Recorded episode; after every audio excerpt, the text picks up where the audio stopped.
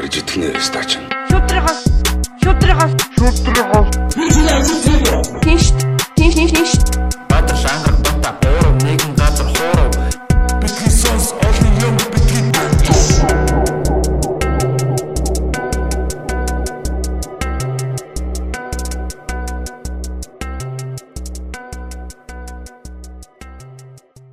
Сайн мэцэн та бүхэнд Битисонс подкастын 112 дахь дугаар яг одоо хүрч байна. Та бүхэн тэгээ дахин уулзж байгаадаа баяртай байна. За ингээд манай өнөөдрийн зочноор та бүхэн бас мэдж байгаа бох те.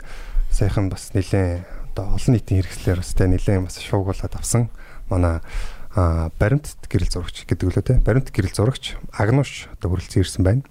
За сайн байна уу? Hello. Хай. Ятэр гэж. Hello. Аа. За хөлцөн ирсэнд баярлаа. Баярлаа, өрсөнд баярлаа. За ойр одоо уран бүтээл өндөр үү сонь сайхан юу байна да юу хийж гин. Хайр дуу. Тий. Мгм. Ойрын ажлаас шууд эхлэе. Харин ажиллаас гэвэл аа Оросд сурж байгаа. Мгм. Родченко урлагийн сургууль. Тэгээд орчин үеийн баримтат гэрэл зураг гэдэг анги тэнцээд тэтгэлгээр сурж байгаа.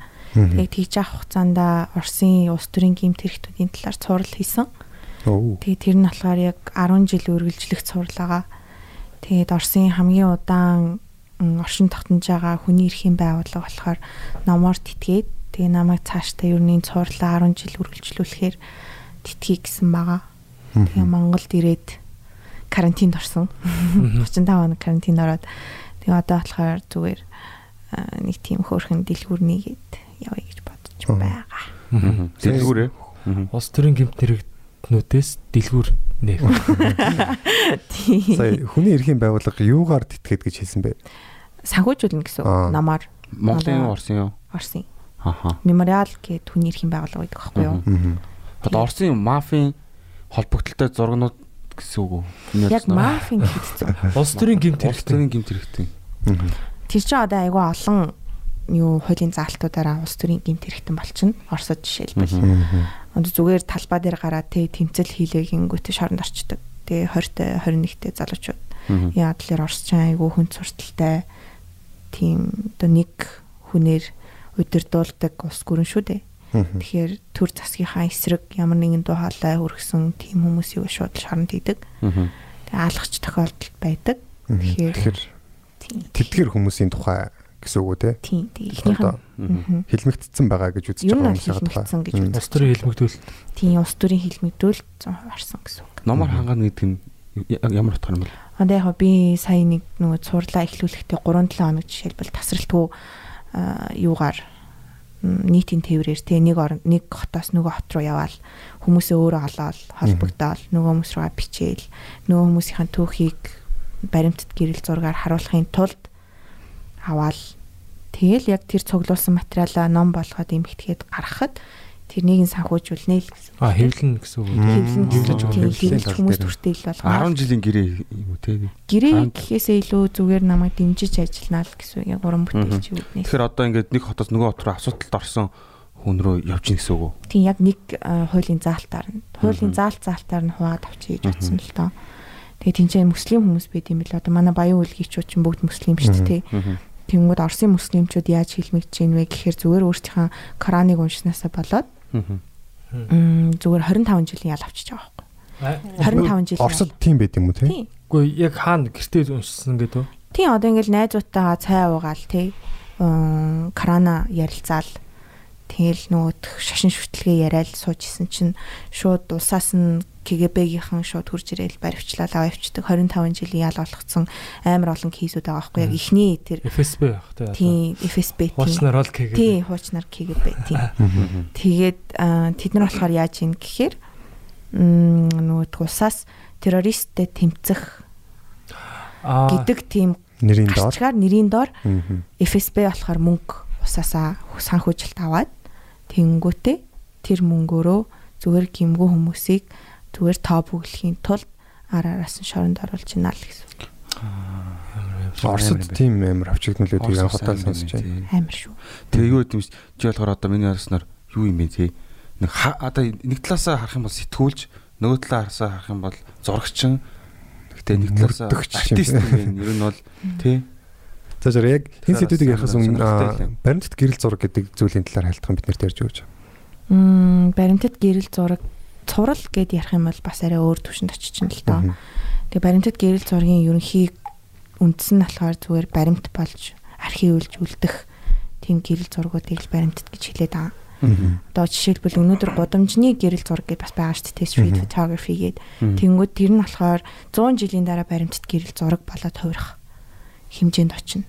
Аа яг баримтат гэрэл зураг гэдгийг анханасаа ухамсарлаад яг баримт үлдээж байгаа гэдгийг ухамсарлаад гэрэл зургууд аваа явах юм бол яг архив болгож үлдээх хэмжээний гэрэл зургуудыг анханасаа ухамсарлаж авч цуврал хэлбрээр тэр хүмүүсийн түүхийг нь архивлж үлдэж байна гэсэн утгаараа. Давхар одоо болгож- тексттэй юм биш үү? Тийм тексттэй. Үлдэх хэмжээний гэдэг нь одоо яг ямар шалгуурт. Одоо жишээлбэл өөрийн чинь тухай нэг баримт болгоод үлдээл та би одоо жишээлбэл уран бүтээлч баримтат гэрэл зурагч юм байла гэхэд өөрийн чинь өөрийнхөө дүрээр сонгож авлаа гэж ботход өөрийн чинь яаж үлдээвэл 100 жилийн дараа энэ архив болж үлдэхэ гэдгээ урьдчилж бодож ийж зургийг авна гэсэн. Аа. Аа. Тэгэхээр харах өнцгтэр тулгуурлалт юм байна тий. Бас нэлээд нэр Nice. юм баг шүү. Оросд одоо тэгээд муслим хүмүүс гэхээр одоо бага яснууд голдуу байгаа болов уу гэж бодож байна. Тэгэхээр одоо тэр хүмүүс одоо өөрсдийн байгаа газараа муслим шашин, исламын шашин шүтэж болтгоо гэсэн үг юм уу тий?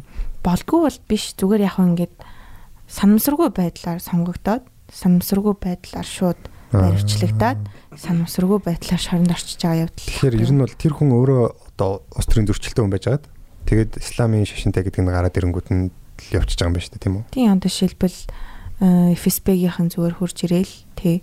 За одоо бидний квот одоо хідэн хүнийг оруулах хэрэгтэй чинь. Тий террористтэй тэмцсэн гэдэг зүйлийг Путин гэдэг хүн тий өөрийн ихтгэлтэй тайлбарлахын тулд тэр тоогийн бүглэх тэр хүмүүсийг нь санамсаргүй байдлаар пад пад пад гэ араараас нь нэг нэгнтэй уулзсан болов шууд уулзсан хүнийг сонгоол.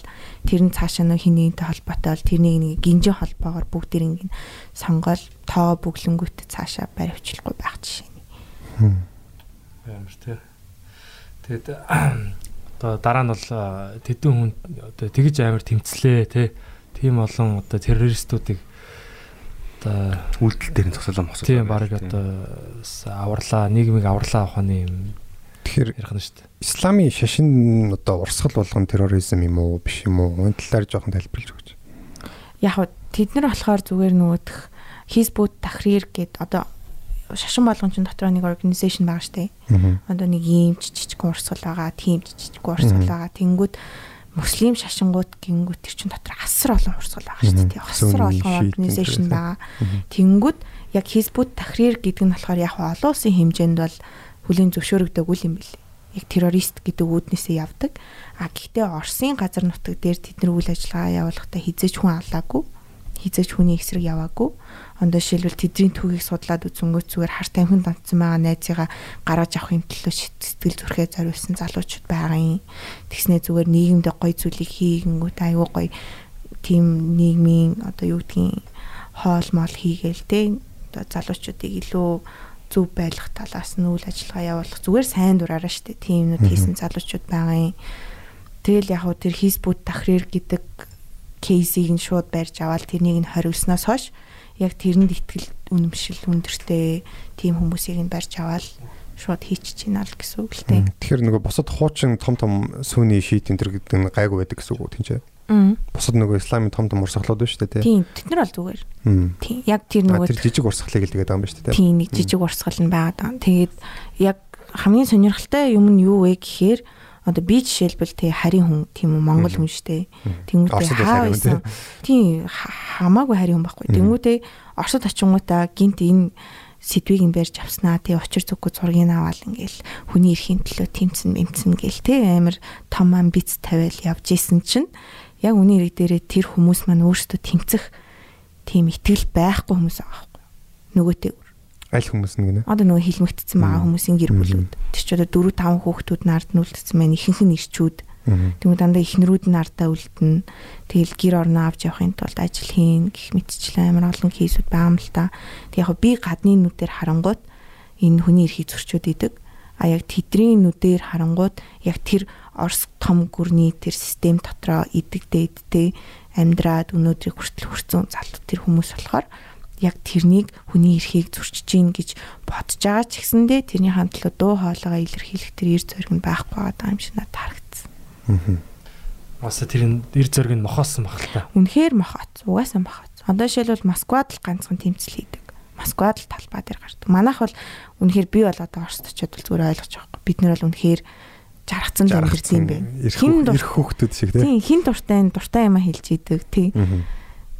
Тийм, тэгээд яг Орос гингүүд амар л юм л тий. Гэхдээ бас яг яг манай ч одоо сүүлийн үед одоо тий бас нэг юм зөрчлийн хууль мойл энэ төр гээл тий. Нэг тиймэрхүү бас яг одоо хүний үг хэлэх үзэл бодлоо илэрхийлэх тэр эрхэнд жоохон тийм харшлахаар тий тийм тийм юунууд одоо кейсүүд гарч ирээд байгаа шүү дээ одоо хэлүүлж байна гэж тий. Тий одоо эрх мэдэлтэй нэг хүний талаар одоо юу гэдгийг тий одоо нийтийн сүлжээн дээр юм бичсний төлөө ч юм уу те ингээд одоо яах. Тэгэхээр бид нар бас энийг амар хамгаалж хайлж нандинах хэвээр тэгээ тэр нөгөө юун дээр сая сонгуулийн яг өмнөхөн билүүтэй нэг тийм зураг харсан байхгүй. Ингээд Аз ТV-ийн одоо Евро Аз ТV-т ТV-т одоо ингээд харьцангуй эрхчлөөтэй улс орнуудыг ингээд цэнхэр өнгөөр эрхчлөө жоохон богдмол улсуудыг нь улаан өнгөөр ярьсан чинь тэр Аз ТV дотор ганцаархнаа баг Монгол улс байж байгаа байхгүй. Цэнхэр Тий. Тэгэхээр энэ бол бас бидний маш том баялаг үнцэн. Үнэт зүйл байгаа байхгүй тий. Монголд бол одоо яг эрхчлөө гэдэг юм л хамгийн сайхан байхгүй. Хин дуртай нь гарч яваад өдөө очоод тэгээ бүр нэг үнэхээр дураараа яг одоо улс төрийн талаас одоо бус орнуудыг бодвол тийм хөгжингүү биш байж болох ч гэсэн яг эрхчлөө гэдэг юм бол үнэхээр сайхан байдаг л та Монголд. Нэг талаас тий. Нөгөө талаас бид нар тэгэл подкастн дээр бас тэгэл бас нэг талаас жоо хаагдмал боогдмал шүү дээ. Ямар ч яас ярихгүй юм зөндөө байгаа шүү дээ. Подкастн дээр. Гэхдээ яг бусад орнуудтай харьцуулгаа тий. Тийм шүү дээ. Бид нар яаж подкаст хийгээл ингээл болж шүү дээ. Тий. подкаст хийгээ болж гин үзлөдлөө илэрхийлж байна. Оростой харьцуулахад бол бид нар хамаагүй эрхчлөлтэй. Гэхдээ бид нар алстаа Оросын араас орохыг гэдгээс бол би аюу имиж яагаад тэлэр аюу олон факторуудаар бол би харж байна. Тэгээ улс төрийн эргэн тойронд яг Оросын тэр систем нь яваад байгаа байхгүй. Олон фактор жишээ нь дурдтай.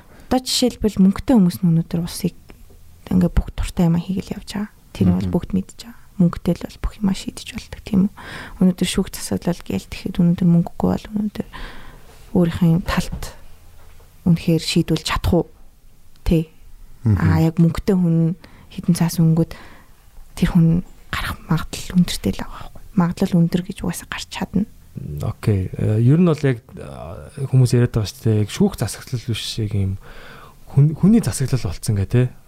Одоо манай ерөнхийлөгч одоо супер хүчтэй болчлоо шүү дээ. Одоо ер нь бол ингээд шүүгч нарыг томилдог, ерөнхий прокурорыг томилдог тэ. Ингээл одоо тийм сүүл өөрсгцэн хуулиар юм шүү тий. Тийм баха яг шинэ шинжилсэн юу лээ. Шинжилсэн одоо үндсэн хуулиараа тий ерөнхийлөгч бүгдийг ингэ сонгож шүү дээ. Ерөнхийлөгч бүгдийг сонгож байгаа. Тийм. Тэгэхээр тэр бол аа ямар ч парламентын засаглалтай бас тийм юу байх одоо буруу уусаа тэр тогтолцоо нь одоо жишээ парламентаараа ингээд юу одоо ингээд томилоод ингээд явдаг те. Ерөнхийлөгч бол бэлэг тэмдэг те. Ив нэгдлийн бэлэг тэмдэг байх хэвээр гэсэн байгаа шүү дээ те. Тэгснэ манай он ч мөр амир. Одоо яг ерөнхийлөгчийн позиц чинь тийм амар хүчтэй болоод тэр нь одоо өмнөх ерөнхийлөгчөөс ерөнхийлөгчийн үеэс улбаатай одоо ингээ улам ингээ чангараа чангараа яваад байгаа. Тэгэхээр яг амар том нэг нэг зэвсэг болоод байгаа байхгүй тий. Яг өөрийнхөө эсрэгтлийн хүнийг яадаг. Одоо чинь Оросд ер нь яг ямарх байдаг шүүх засаглал. Яах чаргагүй дээ. Хинч яаж юу ч хийж чадахгүй. Зүгээр л чадахгүй. Путин зүгээр өөрийнхөө одоо ерөнхийлөгчийн за өнөөдөр ерөнхийлөгчөд тэдуудаа сонгогдох эрхтэй гэж байгаа дээ. Тэнгүү тэр эрхээ дуусгачаад зүгээр тайзан дээр гарч ирэнгүүтээ. Үгүй энэ бол ер нь бол заавал юм байх албагүй шүү дээ. Дахиад сонгогдох ч гэж болно шүү дээ. Гэ тэнгүүд бүх өөрийнх нь хүмүүс очиж байгаа. Тэгээ сонгогдчихж байгаа. Дахиад одоо дахиад өөрийнх нь тэр гарсан 3 удаагийн тэр ерөнхийлөгч яасан юу нь 0 болоод дахиад ихнээс явчлаа шүү. Сая. Сая тэгээд нэг дөнгөж саяхан тий? Тийм саяхан. Юу тийм Уус орон даяараа юу явууллаа? Бөө юм бас. Санал хураалт явууллаа тий. Тэгээ тэр нь бүтгүй яа тэгэхээр Орос гүрэн чинь хичнээн хүн амтай газар үлээ. Тэг яг тэр тэнцлийг хийсэн хүмүүс зүгээр Москва, Санктд байдаг нэг цөөн хэдэн хүмүүс л байгаа байхгүй. Нийт хүн амынхаа нэг 10 хүрж гинөө хувь нь. Тэгэхээр чин бусад хүмүүс нь чимээгүй байгаа сурцсан насаараа хаан цэцгэлтаасаа цааш нь Брежнев гэлтэй хин Сталин, Ленин гэд явцсан нэг хүнээр дандаа удирдуулсан хүмүүс чинь удирдуулаа сурцсан сэтгхүүтэй. Тэгэхээр тэрнийхээ эсрэг ямар нэгэн зүйл хийн гэдэг тийм цуснд нь тийм байхгүй. Тэгэхээр бүгд чимээгүй л таадаг. Хан шиг. Мэдгүй. Тийм. Тэгэхээр манайх ч бас нэг жоохон тийм ярих гад идэх штэ. Одоо хүчтэй хүн хэрэгтэй юм хэрэгтэй. Тэ. Нэг л юм Чингис хаан эргэж гарч ирээл эднийг нэг тэ уцаад их Монгол улсыг байгуулах гэдэг юм шиг тэ. Тэгэхээр бас яг тэр бас аюултай л да яг үндэ. Тэр нэг нэг хүн чинь яач ч болно штэ. Аа. Тэгээд одоо жишээ нь өнгөрсөн зуунд ч гэсэн те маш олон хүн илмэгдсэн тийм туршлага байна те. Одоо нөгөө Сталины үед те. Тийм аимшигтэй. Одоо тэгээ тийм диктаторууд чинь ер нь дандаа л хүн одоо агандаг. Тийм шүү дээ. Төрж те цэвэрлэгээ хийдэг. Тийм Мао, Сталин, Гитлер, за тэгэл Пол Пот өөр хин байна те. Ер нь бол тэг дайснуудтайгаа л амжиж байгаа шүү дээ те. Тэгэхээр аимшигтэй. Ер нь бол яг манад одоо бол бас л эрхчлөлттэй байгаа л да. Тэрийг бол тийм. Л зүйлийг ойлгож эргэж ирэх орондоо ирлээ тий. За тэгээд Монголд одоо юу их гэж байна? Монголд уу? Одоо юу? Буцаж явах юм уу ер нь? Одоо англи руу явах гэж байгаа. Өө за за. Тэгээ нөгөө Оросод байхад яг намайг тэнцвүүлсэн сургууль ууг нь Оросдоо урдаа ирдэг сургууль байхгүй урлагаараа. Гэтэл харамсалтай нь яг тэд нэр гадны хүүхдүүдийг авах одоо гадны сурагчдыг оюутнуудыг авах ирэхгүй тийм сургууль юм билэ. Зөвхөн Оросуудыгаа дэмждэг зөвхөн тэтгэлгээр 2 жилдээ 10 хүүхэд авдаг тийм сургууль. Тэгсэн чинь яг намайг андуураад хуучны эссээр орны хүүхэд гээд. Тэгээд авцсан. Баг стан гэж бодоод. Тийм тэнгүүтээ надад урилга өгч чадахгүй гэдэг. Ер нь айгүйх проблемтэй байсан л да. Хичнээн манай сургууль намайг 10 гараараа тийм welcome гэжсэн ч гэсэндээ. Тэгээ яг зүгээр хүрээд ирсэн юм чинь одоо өөр сургууль хай гэдэг одоо Англид Лондонд Royal College of Art мастрын анги тэнцсэн байгаа. Nice. Аа баяр үргээ. Вау. Баярлалаа. Яг одоо юу сурна гэсэн бэ? Гэрэл зураг хараал тагнда. Гэрэл зураг. Nice. Гэтэ баримт гэрэл зураг гэхээр заавал улс төртэй холбогдох албаа байдаг шүү дээ. Одоогийн анги чинь одоогийн анги чинь бас адилхан уу? Баримтат гэрэл зураг уу эсвэл өөр гэрэл зураг уу? Одооны анги болохоор яг орчин үеийн contemporary баримтат гэрэл зураг гэдэг бүр анги. Contemporary чи юу вэ? Үеийн цагийн орчин төрс үг юм уу? Тэрс л ойлгох уу? Тэгэл болоо. За. Бидний цаг үеийн Бидний цаг үе. Одоо энэ Энд яаж байгаа гэсэн бэ? энд үү? Тийм дэлгүүр. Тийм нэг дэлгүүр нэх гээд за. Тэр ямар учраас ямар дэлгүүр? Хүнсний дэлгүүр юм уу? Барааны дэлгүүр юм бэ? Хям ям Тодорхой ярьж м, юу? Thrift shop. Тэр нь болохоор одоо хүний хуучин хэрэглэсэн хувцсыг эргэн эргэлтэд оруулаад тэгээ хаягдал болохгүйгээр эргээд өөр сонирхсан хүмүүст нь эргүүлж өгнө гэдэг тийм философитой тойрог гэдэг дэлгүүр нээж байгаа. Тойрог гэсэн үү? Тийм тойрог. А тэгэхээр яг нөгөө торгосоо гарахгүй нь ш тэ.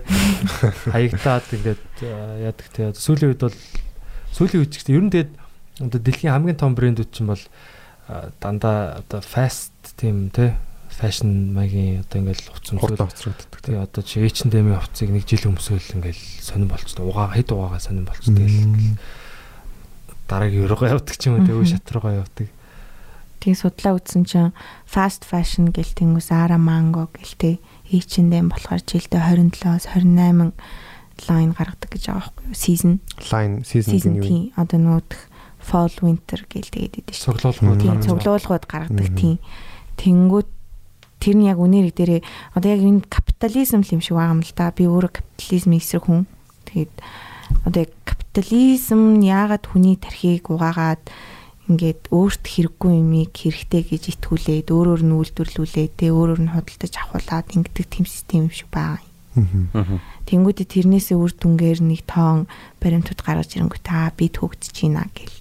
А гэтэл тэр нь яг эцсийн дүндээ хог хаягдлалаад өнөөдөр дэлхий дахинд бидний орчин үеийн амар асуудал байгаа байхгүй. За 10 20 жилийн өмнө бол энэ асуудал байгаагүй. Одоо л орчин үед залуучууд ойлгож эхлээл за үнэхээр энэ хог хаягдал дэнтлээ. Тэгээд далайн ус маань хог хаягдлаар дүүрж юм. Одоо энэ fast fashion бол яг үнэндээ дэлхийн усыг бохирдуулдаг номер 2 industry. Оо номер 2. Номер хоёр ахгүй, тийм. Нэг нэг нэг нь юу вэ? Нэг нь үү? Мэдгүй. Гэтэ 2 гэдэг чинь бүр ёо Хунцар савны индустри юм болов. Магадгүй.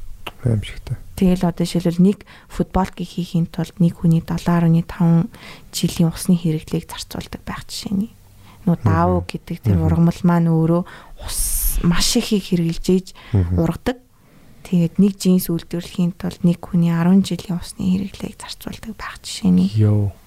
Тэгэхээр амар их усанд ээлгүү дээрэс нь хог хаягдал маш ихтэй. Тэгээд ер нь бол яг өнөөгийн залуучуудын номер 1 ухамсарлах зүйл нь өөрсдийн хэрэглэнээс эхлэх хэрэгтэй юм болов гэдэг үүднээс за ер нь энийг нь гоё маркетлчи гоё залуучуудад хүргэчи гоё соёлыг нь болгоод түгээчи гэдэг үүднээс л карантинаас гараад хийсэн зүйл. Nice. Дэлгүүр нэгт болж байгаа юм уу тэгээд Одоо 8 сарын 1-нд нэгтэн гээл яваад байна. очиж үзнэ. Тэгээд яа тийм чи бараага яаж өөрлөө Сонгож татхаа яаж татах юм те? Яг ямар шалгуураар авдээ. Нүд үзэмжээрээ Бас Дээрээ харж хагаад. харж байгаа л мэдэрч байгаа л барьж байгаа л за энэ байж хүү байж магадгүй. Би өмсөх бах энэ ямар хүрхийн Тэгэл нэг ариут бол марид тийм хийлүүлгүй цэвэрлэгийг бодвол. оруулаад Мгм. угаалгаал бүгдээрингийн дэлгүүр дээр аваачаал Монголд ч одоо комиссийн дэлгүүрүүд гээл те бас байдаг гэсэн чинь те комиссийн дэлгүүрүүд бас нэг юу ихтлгүүрийн дараа Алтай центрийн хойно нэг Давт гэдэг нэг дэлгүүр байдаг гэсэн Японы Японоос хувцснууд орж ирдэг. Тэндээс бас нэлээд бас гой гой хувцснууд олж авч тээ. Тэгээ хүмүүс бас нэг жоохон нэг юуг анзаарсан л та нэг тийм сэтгхүүн болохоор Өгсөн үний хувцс гэдэг бас те. тий одоо комиссийн юм штэ тэргэл тий. Манай монголчууд ч бас нэг хувцсанд бас нэг тийм сонин ханддаг штэ тий. Сонин гэх юм одоо нэг заншлал нь одоо тий чулаа заавал шатаадаг хүнд өгч болдгоо гэдэг нэг тийм юу гэдэг те хүний одоо энерги нь одоо гараг те илүү одоо хүн ядуу хүнд өгчих юм бол өөрөө ядуу болчихно ч гэдэг юм. Тиймэрхүү нэг ойлголт байгаад. Тэрнээс л нэг тийм сэжиглээд идэм шүү. Тэрнээс бусдаар бол яг зүгээр адилхан хувцтэй. Болохгүй бол одоо юу гэдгийг ариулж байгаа гэдэг шиг. Тэрнээс цаа уугуулж байгаа Марц марц ганга мангаар утсаж байгаа юм шиг. сүсэг хөшрөлтэй ээж мэж нар бол тэгээд бас нэлээд юу байд. Манай ээж бол нэлээд сүсэг хөшрөлтэй л дээ. Би нэг тоодсон л да.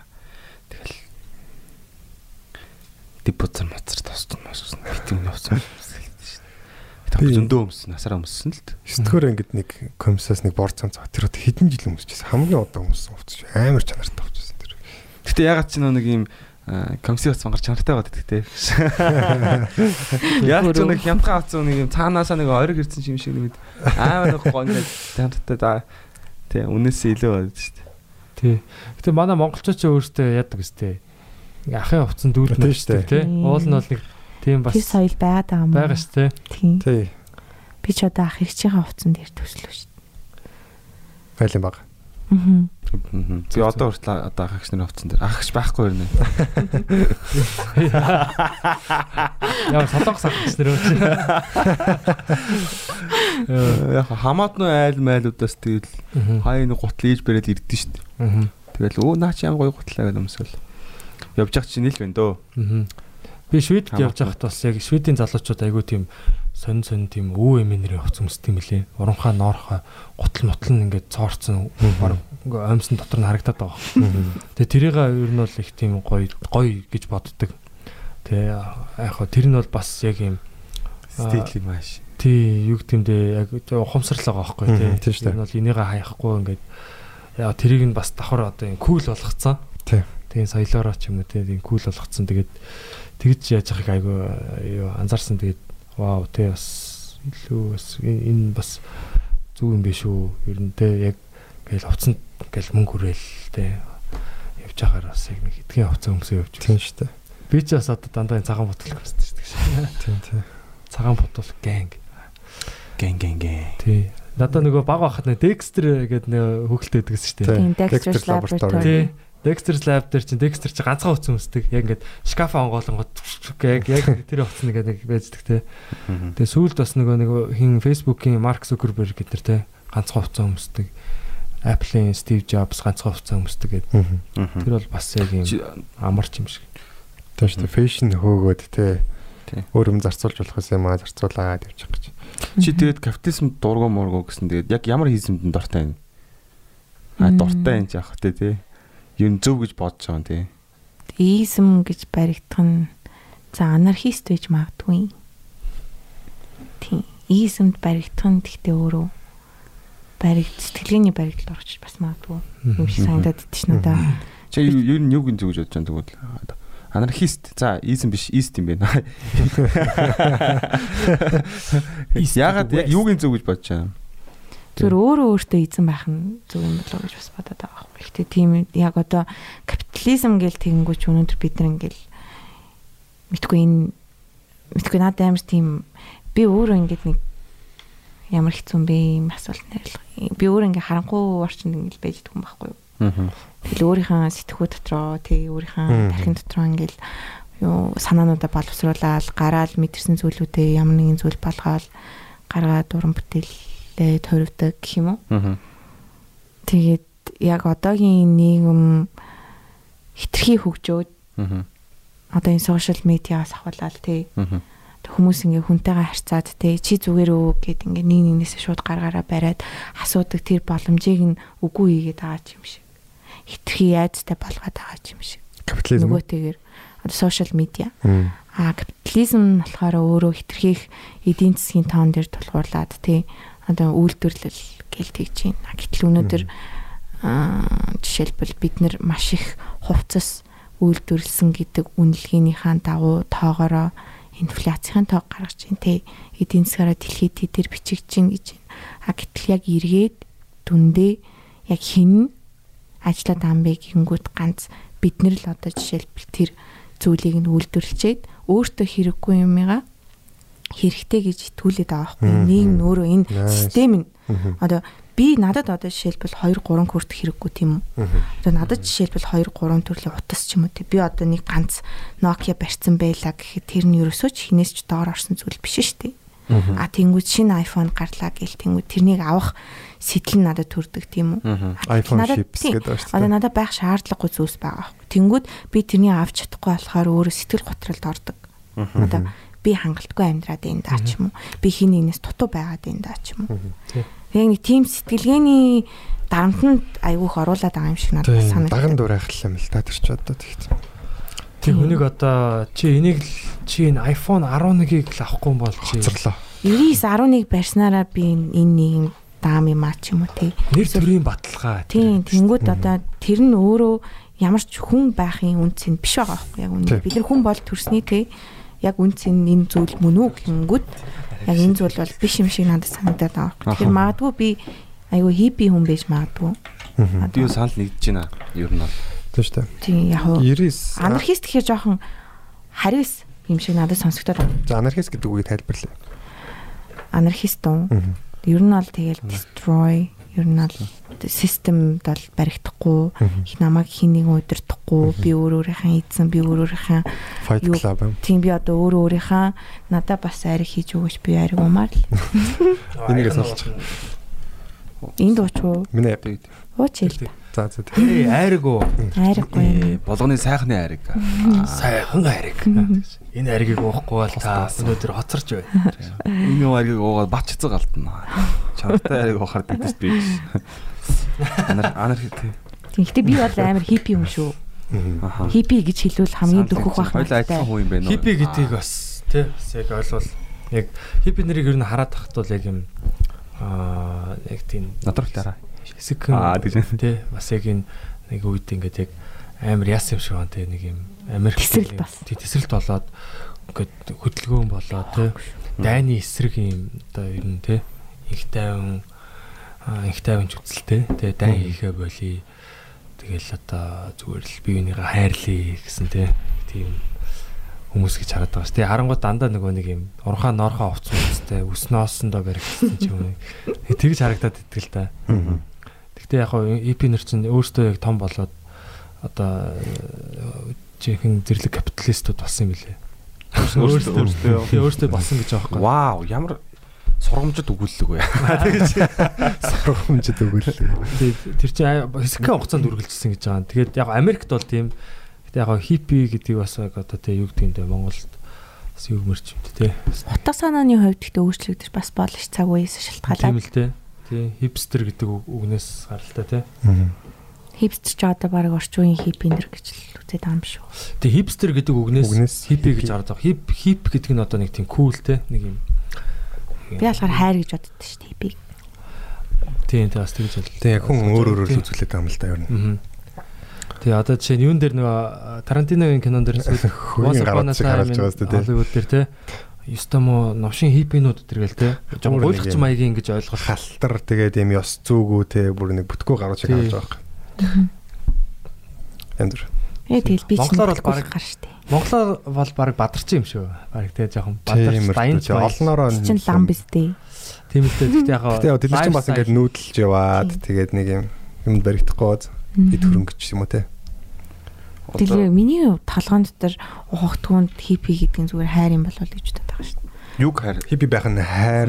Зүгээр хиппи ундарсан гэдэг тэр тийм зүгээр л хайр, хайр түгээх, хайр ойлгох, хайрыг байнга ухамсарлаж явах. Өнөөдөр хүн байж төрсний гол утга учир нь зүгээр хайрыг ойлгох гэж бид нэр яваад байгаа юм бол гэж би өөр ойлгоод. Чиний хувьд одоо утга нь. Тийм. Буруу ч хийж магадгүй л дээ. Чиний хувьд утга гэхэр чинь буруу гэхэр хэрэггүй болчихгүй хинч дэрийг. Аа. Нэг юм хүмүүс үүдэж штэ. Одоо ингээ ажлын мал болсон хүмүүс үүдэж штэ. Одоо ингээл янз бүрийн газар ингээл ачаалтаа ажилтдаг заяа. Тэгээд э, ямар ч сошиал юм юу аккаунт аккаунт ер нь байдаг. Ерөөсөө ингээд ашигладаг зураг мөр шийдгүү. Тэгэл ажиллаа хийгээл гэр инээр орон тэгэл ерөөсөө өөртөө ингээд ер нь орхицсан заяа. Тэгээд зүгээр л ингийн хувцамсвал ингийн юм хаал идэл тэгээд мөнгөө хийгээл тэгэл ингээл Монголд тэгэл амьдарч идэг хүмүүс үүдэж штэ. Тим хүмүүсийг одоо юу гэх вэ? Юу гэж хэл. Ямар хүмүүс гэх вэ? Би бол хиппи гэж бас нэг талаас ойлгож байгаа юм шиг санагдаж байна л да. Тэд нэр өөртөө стрессдэггүй те өөрөө өөрийнхөө тэр хэмнэлд амьдраад Ажлаасаа гэв аваад амьдраад идэг хүмүүс амьдраад байдаг. ивэл тэгэл болоо. Мундаг амьдрал ингээд гэсэр нэг олон юмд фокуслохгүй тэгэл ажиллаа хийгээл ажиллаа Тийм фокуслоо. албагүй штэ. Гэрээр нөө. Би тэрийг хиппи гэж болоод байгаа байхгүй юу юм. Байж болно ч мөн штэ. Амар амгалан Тий. төхөх тусмал Олон хүмүүс. миний зүгээр ухтгонаар л тэгж ойлгоод байгаа штэ. Аа. Окей. Нэг амьдралын нэг тийм нэгдсэн утга зориг гэж ер нь хинч мэдэхгүй л дээ. Тэгэхээр яг хүн болгон өөрсдөө хол амьдралын утга учирыг бүтээгээд байгаа шүү. Чи тойрог гэж яриадсан шүү дээ. Тэр хүмүүс ресторан дээр ингээд тойрог морог гэл яг л зураг оруулаад хэлээ. Би бас мэдэхгүй л байна л да. Юу юм? Тойрог гэж. Тойрог уу? Чи санаалсан тий? Тийм. Аа. Тойрог юу вэ? Тойрог уу? Маа би найзтайгаа санаачилсан л да. Our Secret podcast гэж тийм. Тий. Тэрний номитой хамт битгаар хамтарч хийж байгаа байхгүй юу? Аа. Тэгээ тойрог гэдэг нь болохоор ер нь бол recycle гэсэн философитэй. Одоо эн чинь хувцас үйлдвэрлэгдлээ, хүнд хэрэглэгдлээ, хаягдах болцсон байтал нь хаягдуулахгүйгээр эргэлтэнд оруулаад ахиад хэрэглүүлээд ахиж эргэлтэнд оруулж байгаа тэр эргэлтийг л хийлээд байгаа. Аа.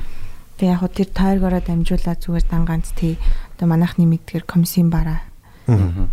гişиг одоо ашиг болохгүй бол тий ингээл ерөөсөө л мөнгөний төлөө зүтгээл тий тех биш зүгээр өнөөдөр хүмүүс ингээд хаягдах хувцаа ингээд илүү хувцаа би хаашаа хийх вэ гингүүд шатаахынхаа оронд хандивт өргөдөг байж бас болж байгаа байхгүй. Тэгээ бид нэр сар болгон одоо ер нь байнга л тийм charity одоо хандвийн тийм хувцснууд хүлээж авна. Тэнгүүдээ сардаа нэг зүгээр тэр хандив хүлээж авдаг байгууллагууд руу зүгээр хүргээл хүчдэг тийм үйлчлэгээ бас байлгамаар. Алстаа ер нь бол аппликейшн болох зорилготой байгаа. Яг энэ үнэхээр яг олон хүмүүст хүрээд яг дэлгэрэх юм бол нөгөө үл үзэгдэгч гар гэдэг шиг те нөгөө үйлдвэрүүд заавалч чанартай хувц үйлдвэрлэх хэрэгтэй болж эхэлж байгаа. Хүмүүс нөгөө чанартай юм авч иж тэр чинь second hand болох гэдэг шүү дээ. Тэгэхээр бас яванда капитализмынхаа эсрэг юм байна л да. Яг зүгээр ч капитализмынхаа шавхруугийн лахиж ирэлтэнд оруулах гэж Би ямар сонирхож үзсэн. Эртний хувцас байгаа болоо. Жижигхэн биетэй эм эм айс мэн. Бүхэн цаанц бодож гайгүй яндарч хөтэй. Мань дөрөвгөө хэлж яа нэг хитэн хувцаа ячаар ангараг ах нь яа. Ачгаа хувц хэрэгтэй. Манай дүү 10 настай одоо. Шууд дамжихгүй ингээ шууд. Шууд өгч. Заавал тойрог руу оруулах гэдэг юм уу? Тойрог зүгээр шууд нэг зураас шууд лайн зураа. Яваа. 18 дэдэг байх тийм. Жог жог. 10 настай дөө. Гэтэ манай ангараг айгуу гоё эко шүү дээ. Яг энэ цамцаа одоо ингээд 110 подкастын дугаар үрсэж байгаа шүү. 1739 оноос хойш өмсөж байгаа. Одоо миний нэг өмд үдээ хар өмд тэр бол одоо одоо би харыг шидэж хийж чадахгүй болцсон. Саарл маа цагаан болж байна. Нэг кет байдаг. Тэр кет бол би яагаад тэр кет ерөөсөө цоорохгүй, урагдахгүй байгааг би ойлгохгүй. Тэгэхээр зүгээр яг хивэндээ байгаа л энэ. Яа тийм өмсчлээ. Жилийн дараа би өмснөл байж шүү шүү. Тэг яа тийм. Тийм. Наад нэг ногоон өнгөтэй нэг юм гадуур өмсөд идэг шүү дээ. Тэ. Бидний Петрок. Тэр одоо гэрт байгаа л та. Яавар болгонд гаргаж өмсөн зөө. Тэрийг ингээ би миний ингээ фэйсбүүкийн зам дотор үзэх юм бол би 11 онд өмсөжсэн бэл. Одоо ч өмсчлээ. Тэгвэл манай талын хүн биш. Тэгэхээр тэр яаж хаа манай ихчээс ирсэн. Йоо шитэ. 2003 оны нэг юм юу гэдэг чинь спортын юу? Арт нь 2003 он гэж бичсэн. Тэр нэр үү? Одоо хүртэл дискаунт дотор байж байгаа. Тэгээ таарад идэх сони энэ 2003 оноос хойш одоо Хойд жоохон томдчихсан байдیں۔ Тэгэд дунднаас хүнээр дамжсан гэж. Бүр Дав дав хийх гэж бас амар одоо ус ордог гэдэг чи бас амар юм тий. Анхудаас Одоо сонссон 10 жил 7 жилийн усны хэрэгцээ гэдэг чи юу гэсэн үг вэ? Одоо өмчөн өдөртөө хэдэн литр ус зүгээр хэлтгэлээ. Хойд ороод би одоо зарцуулж байгаа ус шүү дээ тий. Гүнээс ингээд авдаг гинэ. Тэнгүүд тэр чулуун давхархын доороос авсан бас буцаж чулуун давхар руу орох гэж 200 жил болдог гинэ. Буцаж ингэж цэвэршээд. Тэнгүүд одоо хүн төрлөختөнд маш их ус зарцуулаад байгаа. Тэгээ тэрний 8%-ийг л ерөөс ахын хэрэгцээ зарцуулдаг гэж байгаа юм. Ус татах, матах уснаар бүгд нийлээд 8%. Тийм. Тэнгүүд аж үйлдвэр байгаа. 92 газар тариалан байгаа. Тэнгүүд аж үйлдвэр газар тариалангасаа ч их авдаг. Ягаад гэвэл аж үйлдвэрт газар тариалангийн юмнууд ордог учраас. Тэгэхээр бүр аимшигт. Тэгэхээр хувцас үйлдвэрлэл амар их ороод байна. Энэ үйлдвэрлэлийн төрлүүд л амар. Тийм ер нь үйлдвэр ялч да. Нуул урхан мурхай ч бас яа тийм шүү. Гол нь байх гол центр яриад байна. Амар тийм шүү. Иргэн төрийн гол нь байх гамт байх гол центр гэж байна л. Зөвөвч болоогүй юм шиг яриаш байгаа. Тэ. Яс өөртөө байхгүй болсон. Өөр юу хийж чинь тэ. Ханаш. Мм. Өөр юу хийж чинь Монгол. Хөр юу хийж байна? Өөр юм сайхан юу байна? Нөгөө юун дээр яасан байл дээ нөгөө хемп хемп дээр бас юм гэрэл зургийн юунууд аа тэр одоо танаа танаа сурвалжлага уу эсвэл одоо би буруу бодож байна яг юун дээр нөхөн гарцсан дээр хийдэг. Тэр чи одоо миний independent ажил штэ. Чи зурсан юм уу?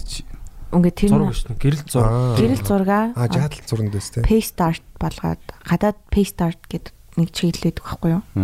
Яг тэрүүнгээр уран бүтээлүүд тойрогддог хүмүүс бас байдаг. Гэрэл зураг авангуудаа тэрнийг цаасан дээр хевлээд тэгээд таран цавуугаар обон цавуугаар эн тэнд наадаг хан дээр нь тийм тийм чиглэлээр тэр аргачлалаар нийгэмдээ хүргэе гэж батсан л да. Тэр нь болохоор яг blurred lines гэдэг монголоор юу гэх юм? Одоо зааг нь Бүрсэлсэн ингээд зураас. бүрлдсэн Бүрлдсэн, бүдгэрсэн зураас гэх юм уу? Утхан дүртэл тийм. Тийм одоо яг тэр зураас гэдэг нь болохоор яг тэр залуучуудлаа юм л да. Өвсөр шоронд орсон залуучуудын талаар цуврал хийсэн. Миний анхны баримтат гэрэл зургийн цуврал. Тэр нөгөө нэг багшийн дээдийн доош ордог нөхөн гарцны зүүн талд малд ингээл хаасаг ингээд нэг юм постерууд наацсан байсан. Тэ нэг юм зураг моргонууд Тий, тий. хар цагаан маа мэлээ болоо. Тэр Тий. хөргүүд болохоор яг өвсөр шоронд орсон залуучууд байхгүй Монгол яг жинхэнэ түүх. Тэгээ тэдрээр өөрсдөр нь гараар нь цагтлыг бичүүлээд одоо манай чинь нийгэмд чинь яг табу гэж үзэгдэн шүү дээ. Хориот- Тэр болгоо тийм хориотой сэдв. Тэгээд хүмүүс тэр болгон ярьдгүү дээрээс нь сурвалжлагч нар, сэтгүүлч нар айгу гуй болдог. Хар гэлтэй бүр нэг хар юм болгоол ярьдаг. Тэгээд ерөөсөө тэр залуучуудын дуу хоолойг зүгээр нийгэм рүү нь ямар ч фильтргүйгээр, ямар ч завсрын тэр медиа байхгүйгээр өөрийн үзэл бодлыг нэг өөрөө нэг дундаас нь дүгнж мүгнээд байхгүй тий. тийм зүгээр өөрсдийнх нь дуу хоолойг нь би ч өөртөө өөрөө оролцохгүйгээр зүгээр тэрнийг нь байгаагаар нь зүгээр маа гэл хан дээр наачи гэж батсан байхгүй. Тэгээ тэрнээс өмнө болохоор нэг нийтлэгчсэн өвс марихуан канабис ингээ ярддаг нийгэм бол ямар уу гэд тэрүүнгээр жаргал дефакто газет дээр гарч исэн. Тэгээ Vice дээр бас залууч одоо яг өвсөр шоронд орсон залуучуудын тухай өгүүлсэн тийм цувралаараа нийтлэгчсэн. Тэгээ тэрний дараачийн ажил нь болохоор үзэсгэлэн гудамжны вандализм үзэсгэлэн. Энэ одоо paste art graffiti ч юм уу яг яхаараа graffiti art гэж тооцогдоод яхаараа vandalism болчиход байгаа. Граффити ч өөрөө вандализм шүү. Тэр ч ихтэй ер нь вандализм гэж үзэх юм. Вандализм гэдэг чи өөрөө ямар ч эрх эрх зөвшөөрөл авахгүйгээр хаа нэгтээ хүний эзэмшлийн газар, усын эзэмшлийн газар ямар нэгэн зүйлийг хийсэн бол вандализм тооцогдно. Яг нөгөө вандал гэж одоо бүлэг байжгаад дээр үе. Тэгээд ромыг эзлэнгүүтээ ингээ годомж талбайг ингээ сүрүүлсэн. Тэрний юу гараад л явд юм байл л дээ нэр төм юм. Тэгэнгүүт яг аа тэгэхээр пейстарт бол вандализм гэж тооцогдохгүй гэсэн үг. Тооцогдсон шүү дээ. Тэгэхээр чи зөвшөөрлгөө тавьдаг гэсэн үг юм тий тавьдаг гэж нэг удаа тавьсан шин тийм.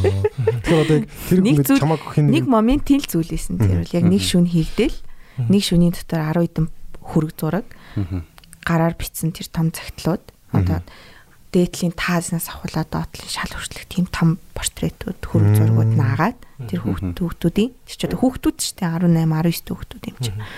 Тэгээд тэдрээр гараар бичсэн цагтлыг нь маш томор хевлээд хажууд нь наагаад Тэгээ дээрэс нь чай басанган өвстэй хажуу зураг авахулсан тэр хөрхийг нь наагаад дээрэс нь тэр батагийн комент бичсэн нэг фейсбુક юу байсан л та. Бичлэг. Нөгөө өвсөөр даруулж байгаа хүмүүсийн. Тэрнийхэн доор нь бичсэн комментууд надад сонирхолтой байсан байхгүй. Хүмүүсийн өөрсдийн нийгмийн залуучуудын бичиж байгаа л зүйл гэсэн үг шүү дээ. Үнэн бодит зүйл. Тэрнийг зүгээр скриншот хийгээд томоор бас хевлээд наасан ба. Тэгээ бас дээрэс нь CBD oil хэрэглээд идгэрсэн залуучуудын одоо гадаад руу очингуудаа идгэрсэн залуучууд байгаа байхгүй. Монголд асуудлыг шийдэж чадахгүйсэн чи гадаад очисон чи өөс татулцсан тэрэд юу вэ? Чи хууль бусдаас ч үгүй зүгээр наатаа хэрэглээ гэж саавч нэгдэрсэн байх жишээний тэр хүмүүс харин өөрсдийнхээ нэрийг нууцлж байгаа над руу цагтлаа илгээгээд тэрнийг нууцсан байдлаар нь бас хэвлж наасан ба. Тэднийг одоо хаанаас яаж үзэж болох вэ? Одоо би нэг ном гар болгож гарах гал энэ даанч дэмждэг хүн байдгүй Монголд Дижитал юу болгоод гаргавал бас тий. Дижитал бас байж ал. Тэгээ бүх архив бол байгаа. Сэн чиний одоо тэр хийсэн гэдэг одоо тэр нэг өөрөө хийсэн гэдэг шүү дээ тий. Тэр чинь тэгээд яадын одоо яг нөгөө тэр хавийг хариуцж байгаа албаны хүмүүс нэрэд авчт юм уу? Тэр газрыг нь яг анх нөгөө наах гад судлаа явж хахад 4 хоногийн өмнө судлаа явж хахад тэнд ажилтдаг ихчнэр намайг хотын захиргаанаас явж байгаа мó гэж асуугаад Тэгээ тимээ ихчээ гэдгсэн чинь та нар ирж нэг цэвэрлэгээ хийгээч жил 2 жил гаруй ин чи ямар ч цэвэрлэгээ хийгээгүй штэ хүмүүс ирж архитдаг бааж шийдэг мэд гэл айгүй хэм ярьжсэн л та. Тэгээ тэнгууд нь за тэгвэл энийг арчих ямар ч боломж байхгүй юм байна. Дээрээс нь энэ чи камер байхгүй болохоор намайг барьж авахгүй юм байна гэд тэгээд нэг шөнийн дотор 4 цагийн дотор харуулаа нийлээд наасан. Гэхдээ яг санаачлах нь бол над дээр байсан болохоор хариуцлагын нь бол би өөрөө өөрнээ гээл орсон л тоо. Тэгээд гисэн чи 4 хоногийн дараа бүгд арилцсан байсан. Тэгээд зүгээр гудамжаар явж байгаа хүмүүс бол арилгана гэж бол хизээж байхгүй шүү дээ. Тийм. Зүгээр нэг хажуугаар өнгөрч байгаа хүн тий тэр олон хөргийг тэр олон юмыг таран цаваар наацсан бэлтан дээрх наацсан юмыг арилгана гэж байхгүй. Тэгэхээр хин хийсэн бэ гэдэг нь бас их сонирхолтой. Хаалмцтай. Мэдгүй. Жил тоолгүй байсан. Би бол нүдэрээ харсан зөө. Тэрийг би хин наач байгаа. Би ямар ч хараад очицсан зөө нөөдийг хараад. Гэтэ яг юу юу гэдгийг нь би ойлгож байгаа шүү дээ. Зүгээр ингээд үнэхээр айсан л да яг яаж болж байгаа юм бах та гэд. Бас жоохон ажилласан л дотор бол. Яа ямар амар юм бэ? Зоригтой наацсан байх шүү гэл. Яг энэ сэдвийг бас ер нь одоо нөгөө нийгмийг ер нь жоохон нэг айлах гад тийм үү те. Нэг дээр нэг ингээд Facebook-ээр ч юм уу одоо олон нийтийн сүлжээнд одоо тэр яг метр бичсэн комент тэр одоо яг тэр пост нь бол нөгөө нэг нэг юм одоо нэг өвсний талбайдл юм шиг байгаа нэ амар өстой нэг Мексикийн картелүүдийг барьж байгаа юм шиг л өстой оо доошо доошо. Бүүн гарбуу марбуу ирсэн нэг амар зэвсгэлсэн баг энэ ингээл ярьж байгаа те тэр үнэхээр бас яг юм тийм дүр зургийг ингээд нийтэд үзүүлээд байгаа нь бас яг ямар учиртай юм бэ те яга айл тэр хүн зүгээр тэнцээ шээжсэн ч юм бэлүү Тэг яаж мэдхийн те яг тор орцсон л байлээ л те ялч. Тэг үйлдэл үйлдэл дээр нь яаж яаж тэрийг одоо барьсан тэр нь баг би бол худлаа зохион байгуулалттай юу байх боломжтой гэж боддог байхгүй. Тэгээд нэг тэр ард нэг айгүй сүртэй дуу айнаагаал тий. Тий. Тэгэхээр яг манад бол яг ууг нь бол одоо жишээ нь Hemp Mongolia-гийн үүсгэн байгуулагч нартай ярьж байхад бол эн чинь бол угаасаа аж үйлдвэрийн маш ач холбогдолтой ийм ургамал байгаамаа тий Одоо яагаад чой болсон маршал одоо ингээд цуг зураг авахулсан байт юм бэ те. Тэр чинь одоо дайны үед одоо улс оронд айгүй хэрэгтэй олс үйлдвэрлэн, хувцс юм даавуу үйлдвэрлэн те. Даавуу шиг тийм олон жилийн яахгүй штэ.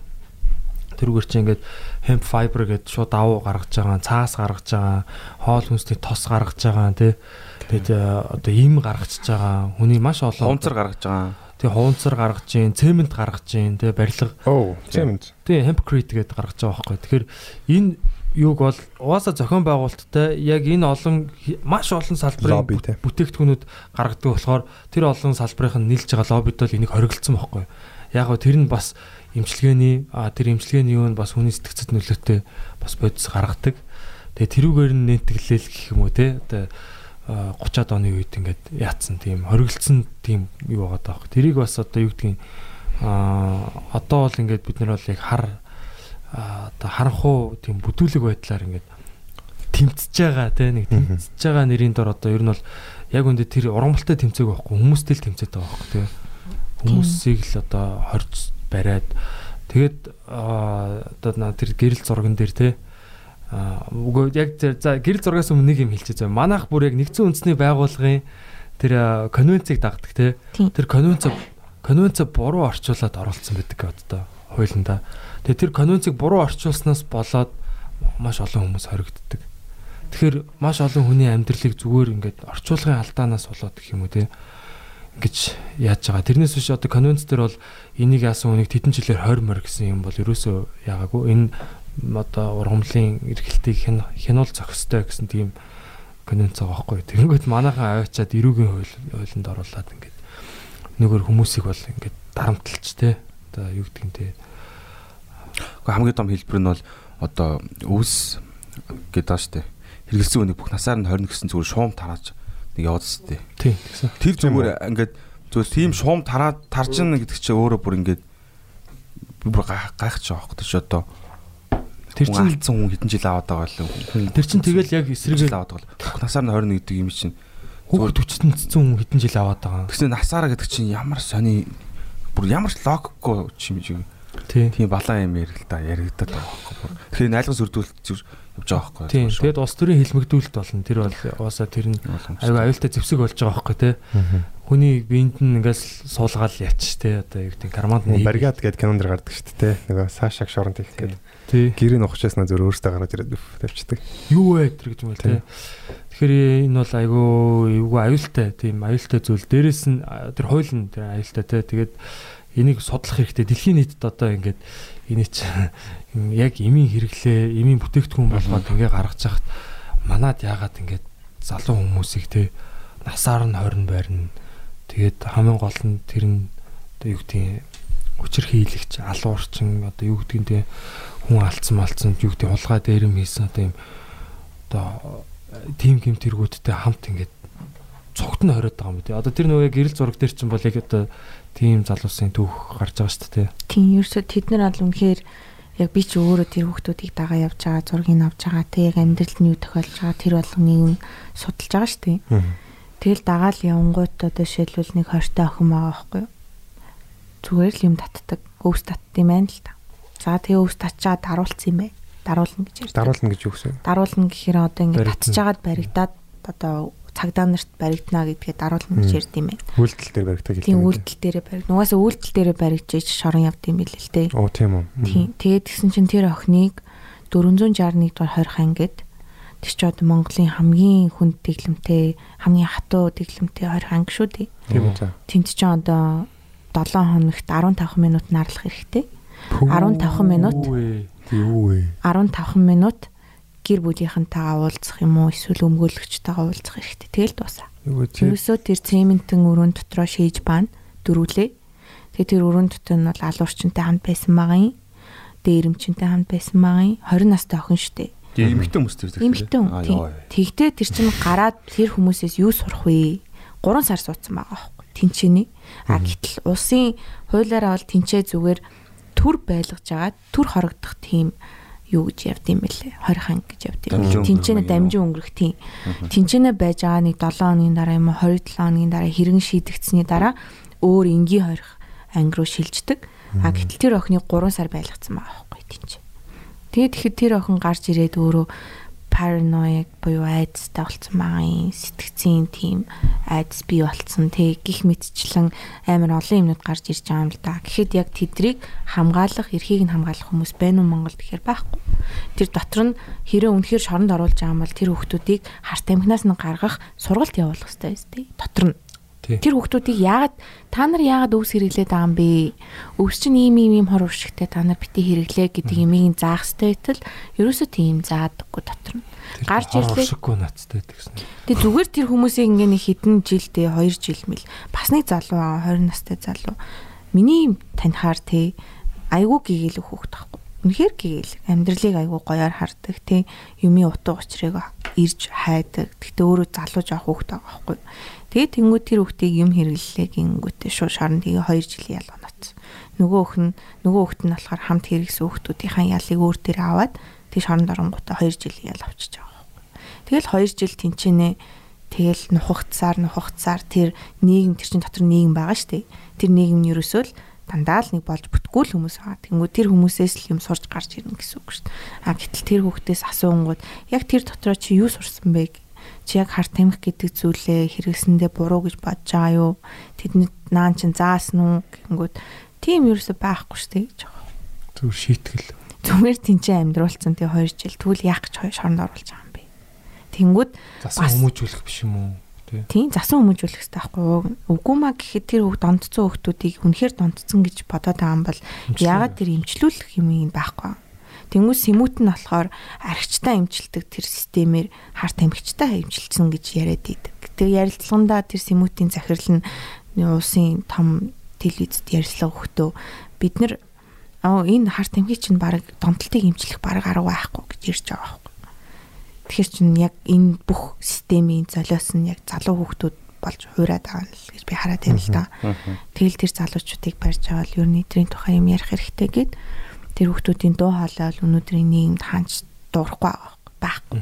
Хинч сонирхгүй шүү дээ. Одоо ньюс цэг юм ярих уу, ярихгүй. Тий. Одоо сэтгүүл сайтууд ярих уу, ярихгүй. Аа тэгэхэд хин ярих юм бэ гэхээр ярих хүн байхгүй байгаа. Тэгэл зүгээр тэр хүмүүсийн тэгвэл түүхийг нь би өөрөө баримтжуулаад авъя. Тэр хүмүүсийн түүхийг нь нийгэмд нь зүгээр ямар ч фильтргүйгээр би өөрөө ч тэр фильтрт нь оролцохгүйгээр байгааг нь байгаагаар нь зүгээр л нөхөн гарцаар нь гарахт нь гаргаад тавьчаал гэдэг санаа исэн. Тэрэн дээр бол одоо нэг сурталчилсан ч юм байхгүй шүү дээ. Тийм би бол юунд нь ч оролцоогүй шүү дээ. Зүгээр л ерөөсөө ийм юм байна гэж. дамжуулж өгч байгаа юм. Зүгээр л нэг дамжуулж өгч байгаа л нэг тийм гүүрэн гэх юм уу? Баримт үзүүлж байгаа юм шүү. Тийм баримт үзүү баримт үзүүлж байгаа. Аимшигтай тий. Тэгээ одоо яг нэр яг зорилго нь юу юм бэ гэж бодож байна л да. Яагаад ингэж хориод байгаа юм те? Яг зорилго нь хүнд зориулагдсан тий. Зорилго яваад байгаа юм бэ? Тэр хүмүүсийг үнэхээр бид нэр засах гад байгаа уу? Эсвэл яах гад байгаа юм те? Яг яагаад ингэж шууд одоо шоронд хийгээд байгаа юм те? Тэгээ Яа сонголт өгөхгүй байгаа. Тий, одоо засрах сонголтыг яга өгөхгүй юм тий. Тэгээд дээрэс нь эн чинь нөгөө нэг англиар бол одоо non violent crime гэж байгаа юм тий. Одоо Өөрөө өөрсдийнхөө хохироосон ялтан байхгүй. одоо зарим улсад бол ингээ өөрөө өөрийгөө хүн бол яах нь өөрийн хэрэгтэй дур хэрэг өөрөө хэрэгчлээ болоо явчихж байгаа хгүй. Тэнгүүт манад болохоор аа юу гэмдэ ингээд яг өөрөө сонголт хийх ирэхгүй. Ерөнхийдөө те яг аа эрхчлөө тэр нь бол байхгүй байгаа хгүй. Яг яг ингээд бодит байдал дээр бол те яг чи өөрөө өөрийнхөө оюун санааны эзэн биш те. Чи өөрийнхөө оюун санааг өөрчилж болохгүй. Чи яг ийм л байх хэвээр те. гэсэн тийм юу яваад байгаа хгүй. Тэгээд одоо эн чинь бол яг яг хүн амтан зодоо зохиод ингээд тэ гимт хэрэг үүлдээ хулгай дээрэм хийгээд яваад байгаа юм уу гэхээр үгүй. зүгээр хэрэгэлсэн гэдэг юугаар тийм бол арх хэрэгэлсэн хүн ч гэсэн тэгвэл шоронд орох хэрэгтэй юм шүү. Яг тэр логикоор явж байгаа бол Тийм. Харь хэрэглэх. Тэр хүн чи өөрийгөө хохироод- шүү дээ. чи хохироочлаа шүү дээ өөрийгөө тий. Тийм чи чам 2 жил шоронд ингээд хий. Заавал энэ гимт төргийг Тийм бол. Юу гэсэн үг вэ? Яг юу гэж ойлгох вэ? Тэгэд архийг бас яг одоо Америк жишээ тэгж хоригдж ийсэн байгаа байхгүй хуурай хуулийн ба. тий. Тэгэхэд бол яг одоо арх зардаг маф бол жинхэнэ цэцгэлсэн тий. Жинхэнэ ано Ал Капоне тэр чинь гарч ирж байсан. Тэгээд аа, нууцаар энэ төр архим архин гээд аа, мужийн хил давуулдаг, барьдаг, нууцаар хүмүүсийг уулгадаг газар мазар архины үн өссөн, чанар нь муудсан, аа, арх зардаг тэр нөгөө бүлэглэлүүд нь улам зэрлэг тийм бүр амар хүчрхийлэлтэй хүчрхийллийг авчирсан. Тэгээд амар тийм одоо бодит одоо сая жишээ нь энэ карантины үеэр 10 цагаас арх зархаа болоход л шууд гудамжинд арх зарж эхэлж байгаа юм. Удамжаар нэг. Машин зүгээр Prius-ны ингээд багаажинд ингээд битүү те Зүгээр л хүмүүсийн сторийн дээр зүгээр архив зарна. Би нэр Архив хөргөж бодож байгаа. Одоо 2 ингээд 3 нугалцсан зарж пүрүүснүүд чи ингээд баг пүрүүс олон баг үнэ зараад байгаа маш шин. Таксинууд бүгдээр зарж байгаа байхгүй юу? Тэнгууд бүр ингээд амар задгаа болж байгаа байхгүй юу? Тэгээ уус энийг бүр хүчээр хорин гэх юм бол бүр асуудалтай болно. Тэг прюснүүдийг бүгднийг багааж онгойлгож Хоёрсээ дараа болонгууд хинч айх одоо би зүгээр минь эргэн тойронд байгаа одоо залуучууд хүртэл ингээд машинтай аваа явж байгаа хгүй өмнө аваа явж байгаа хгүй тэгээд цагаан модыг барьжуулаар ингээ биелж байгаа хгүй өмнөөс найд юм байд. Зүгээр баригдал баригдал л үстэй тэгэл торгуул штэ тэр жоо хгүй. Гэхдээ зөв үнэ аваа явж байгаа тэр хүн өөрийнхөө өөрийнхөө гэртээ аваа явж ич болно штэ ягаад тэр ялах ялах ямар ч тийм арга баг. Үйлдэл дээр баригдсан гэсэн тэгээд бүр айха болчихж байгаа хгүй. Тэгвэл тэр чинь нэг юм мөнгөнд нь торгуулж моргуулсан хамаагүй зүгээр ингээд болчихж байгаа хгүй. Тэнгүүд айхгүй айцг болчихж байгаа хгүй.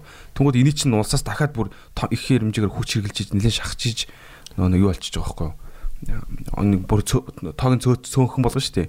Тэнгууд архин дахиад үнэтэй болно заяа. Тэнгууд арай арай нэг өөрийгөө шийдсэн гарууд нь зарч эхэлж байгаа шүү дээ. Тэгвэл бүр үнэтэй болно. Тэнгууд нөгөөх нь яг ингээд мөнгөн дээшиг ингээд бүр цөөхий дүн рүү пирамидлаа босгоор байгаа хгүй. Тийм. Бүр асуудалтай болж эхэллээ. Тэг хүч хэрэглэх тусмаа ингээд яг бороо дээшиг ингээд дээшиг ингээд явах юм би бол харсан. Тий, яг одоо нөгөө Netflix дээр юу лээ? Drugs ч үлээ нэг тийм цуврал байгаа байхгүй одоо янз бүрийн юм одоо э, мансууруулах бодисуудыг бодисуудын цаана одоо яг бид нар ингээл ярьдаг те одоо янз бүрийн тим юмуд байдаг гэд тэгмээ тэр цаана яг ямар үйлдвэрлэлийн шат нь ямар байдیں۔ те ямар одоо үйл явц явдیں۔ Колумб дээр одоо Колумб сайн одоо одоо Пабло Эскобарын кино мэнэг одоо хаагаад шүү дээ. Тэгээ тэр Пабло Эскобарын тэр одоо одоо төгөөжсэн тэр одоо кокаин гэд бодисыг те Тэгвэл бүр алсан шүү дээ тэр одоо жишээ нь яаж байгаа байхгүй? Яаж үйлдвэрлэдэг вэ гэсэн чинь зүгээр юм юунууд байгаа байхгүй? Зүгээр л юм тосгонд амьдэрдэг гэр бүлүүд тариачдтэй фермерүүд ууланд гараал тэгэл тэр нэг юм зүгээр юм навчт ингээ түүгээд байгаа байхгүй нэг модноос. Навч түүгээл тэгэл тэр навчаа ингээд аваачаа дараагийн одоо тэр навчаа түүгээд нэг юм хитэн гуутыг авчрахаар нэг хитэн доллар авдаг ч гэлээд 30 хэдэн доллар авдаг гэл амар хямдхан мөнгөөр зардаг те. Тэгэл яг тэр навч түүх бол одоо эрсдэл багтай те Одоо манайхаар одоо самар төвж байгаа юм шиг л нэг хэд нөхдөд төгөөд байгаа байхгүй. Тэгээ аваачаад дараагийн шатан дээр аваач байгаа тэрийг ингээд нөгөө юу муу болгодог. Яг одоо нөгөө боловсруулдаг тийм бас нэг юм бүлэг нөхдөд байгаа байхгүй. Дараагийн үе болгож байгаа тийм түүхийд болгож байгаа. Юу юу боловсруулж байгаа. Тэгээд тэр нөхдүүд нь болохоор ингээд бас тэднэрээс түүхийдийг аваад ингээд тодорхой тэр нь бас тэр үйлдвэрлэлүүд нь арай эрсдэлтэй заяа ингээд бас нэг төвлөрч мөвлөрдөг те нэг газараа ингээд нууцаар хийж мэддэг. Тэгмээ тэр нь арай эрсдэлтэй болоо эхэлчихэж байгаа байхгүй. Тэнгүүд тэр тэднэр нь арай үнэтэй болгоод ингээд зарчиж байгаа. Дараагийн юунд ингээд одоо зарахтаа юу яадаг юм юу гэмдээ юм яг нууцаар гаргадаг хил хилээр гаргадаг тийм хэд нөхдүүд төгж байгаа.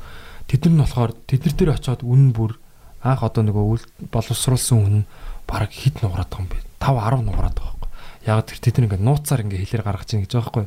Тэгээ энэ тэнд ингээ кофе мофины уут Колумбч аим кофе экспортлт юм шүү дээ. Кофеийн дотор мотор ингээ хийчдэг. Тэгээ тэр нэг юм порт хот байгаа байхгүй бом тот. Тэндээс бүр ингээ өдөрт хэдэн тонн ингээ бараа ачаа ингээ гарч идэг. Тэр болгоныг шалах ямар ч боломжгүй. Бүгдийн шал яг шалах бол ямар ч боломжгүй. Тэгээ гарч идэг. Тэгээ гарч ангуудаа дунд ингээ явж байгаа Мексикт очиж байгаа байхгүй. Мексикт очисон чинь Мексикээс Америк руу оруулдаг тийм картелүүд байна гэж байгаа байхгүй. Бүлэглэлүүд. Тэд нар бол тэр хамгийн их эрсдэл үрдэг. Бүр ингээ хэлээр гаргадаг. Газар доогоор нь. Хамгийн эцсийн нөгөө юун дээр аваачдаг.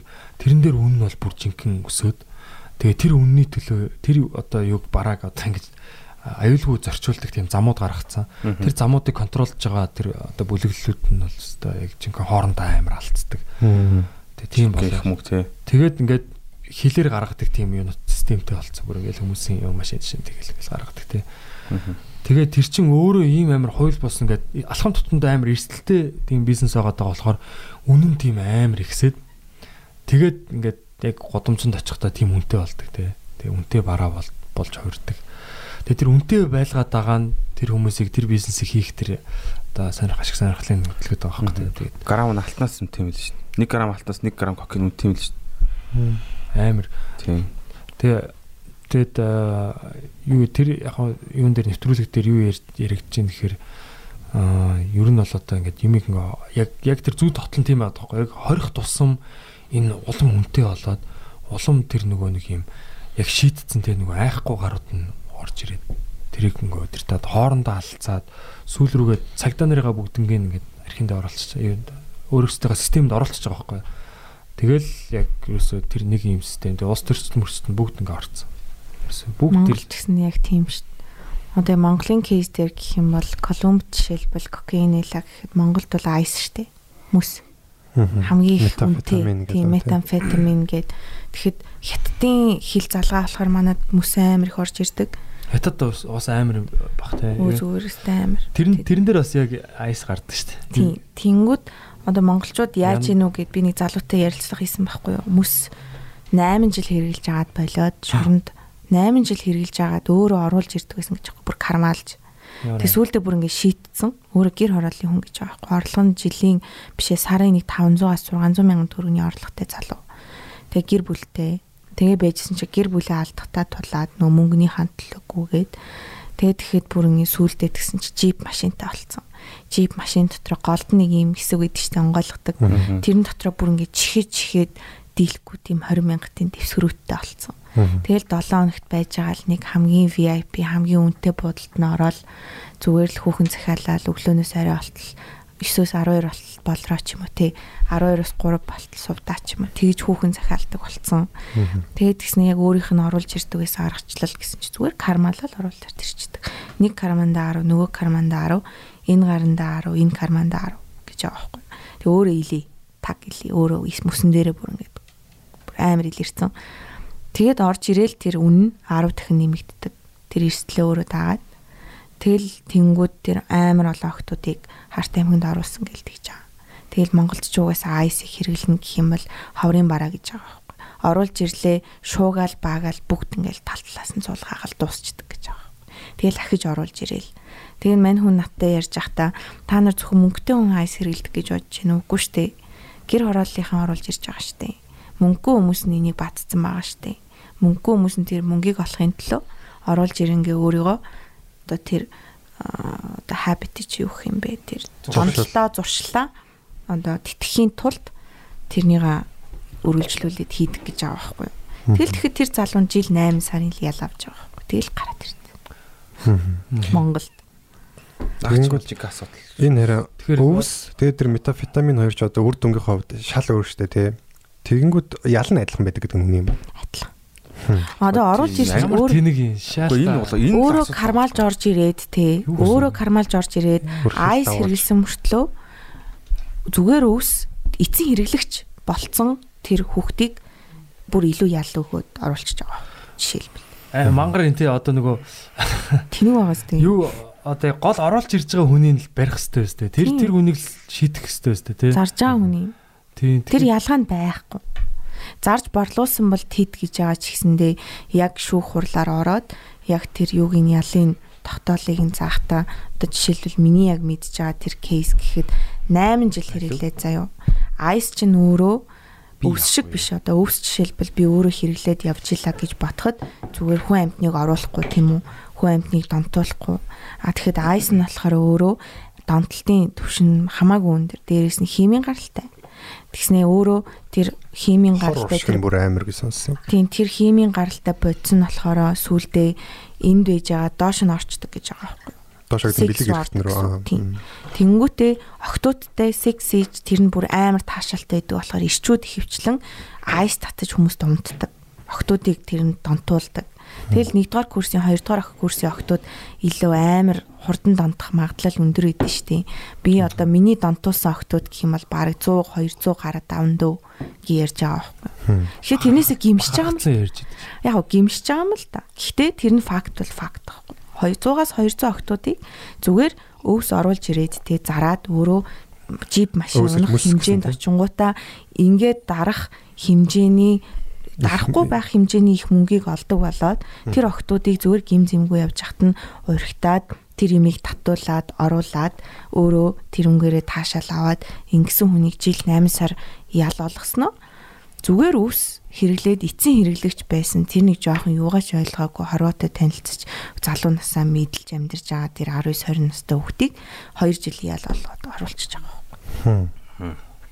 Тэгэхээр миний зүгээр харж байгаагаар энэ зүйлийг ярьдаг шалтгаан нь өвсийг бол болдгоо маа гэхэд зүгээр тэр айс те тэр химийн гаралтай бодисуудаа зүгээр жилийг нөсгөөд өгөөч ээ. Тийм шүү. Энэ хоёр шал өөр байх хэрэгтэй байхгүй.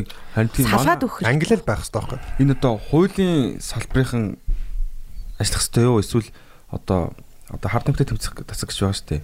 Тасагч одоо газар болсон шүү газар дээ. Газар. английн одоо одоо хүртэл яага хийхгүй байгаа юм бүр гайхаалгаа. Английн хийхгүй байхын тэднэрт ашигтай шүү дээ. Тийм үү? ашигтай байхгүй.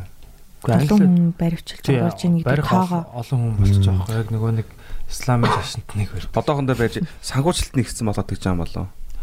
Тийм барих хэвээр барьж байгаа мангастай тэмцэж байгаа юм шиг биш. Тий. Тэгээд аа, Монгол судалгаа нэгстэй. энийг энийг яг нөгөө яах хэвээр байх л та. Ер нь бол яг ингээд тийм активистууд л эхлүүлэх хэвээр тэгээ мэдээж юу байх хэвээр хуулийн хуулийн юу одоо юу гэдгийг групп одоо хуульчдтэй хуульчдын хуулийн юу оруулах хэвээр л да өөрчлөлт. А өөрчлөлтийн тэгээ одоо юугаар өөрчлөлт? Улсын хурлд ер нь өөрчлөх хэвээр л да. Шат шатанд нээр детальчлаад ингээ задлах хэвээр тий. Тэр хамгийн үнэхээр энийг асуудал болж ийн гэж харж л байгаа юм бол энэ дэр яг сериусны хандах хэрэгтэй байхгүй. Тий энийг яг яг зорилго нь юу юм? Те Монгол улсын яг зорилго нь юу байгаа юм? Зүгээр л хүмүүсийг шоронд хийх гээд байгаа юм уу? Залуу хүмүүсээ хамгаалах гэж байгаа юм бид нар чинь те хамгаалах гэж байгаа юм чинь бид нар бол энэ энэ талаар одоо боловсрал олох ёстой. Энэний талаар одоо яаж одоо те хор уршгаас нь сэргийлэх үү гэдэг талаар одоо те сургалтуудыг хийж явах ёстой имлэг те одоо тэр одоо хүнийг дахин одоо нөгөө одоо засруулах те одоо тийм одоо газруудыг бас байгуулах одоо тэр донтолтоос гаргах тийм одоо имлгүүдийг байгуулах хэвээр. Тэгээд одоо зүгээр шоронд одоо хийгээд идэх Бүх шатанд нь л одоо миний бодлоор л одоо ээж аауд үр дүнгүүл байна л да. Үр дүнгүү тэмцэж байгаа юм бол. Ямар ч үр Нөгөө энэ мөсний тухай зүгээр ингээд урт богино хугацааны нөлөө гэсэн чинь зүгээр сэтгэц болон бие махбодод амар амар нөлөө үзүүлдэг байхгүй. Одоо энэ дэр зүгээр л дурдах юм бол те наа чи юу юм одоо энэ мөсний одоо эрг сөрөг нөлөөнүүд сөрөг нөлөөнүүд гэж аахгүй урт богино хугацааны. интернеттэй байгаа юм Тэнгүүд бол одоо энэ дэр бол зүгээр ийм урт үргэлжилсэн жагсаалт байж байгаа. Тэгээ би бол сэтгэл судлаачаар ажилладаг. Тэнгүүд зүгээр хүмүүсийн ингэж амьдралыг сүрүүлдэг тийм сэтгэл зүйн асуудлууд зүгээр мөсний нөлөөгөөр гардаг гэж байгаа. Тэнгүүд нэг жил 5 сар гэхээр бас л тий. тийм нийгэмд амар охирлтой мангар одоо 200 хүнийг донтуулчаад тэгээд баг бас хамгийн харамсалтай зүйл нь Монголын кейс дээр яг хууль зүйн яг тэр шийдвэр гаргаж байгаа, тогтоол гаргаж байгаа хүмүүс нь өөрсдөө мэдлэггүй байна л да.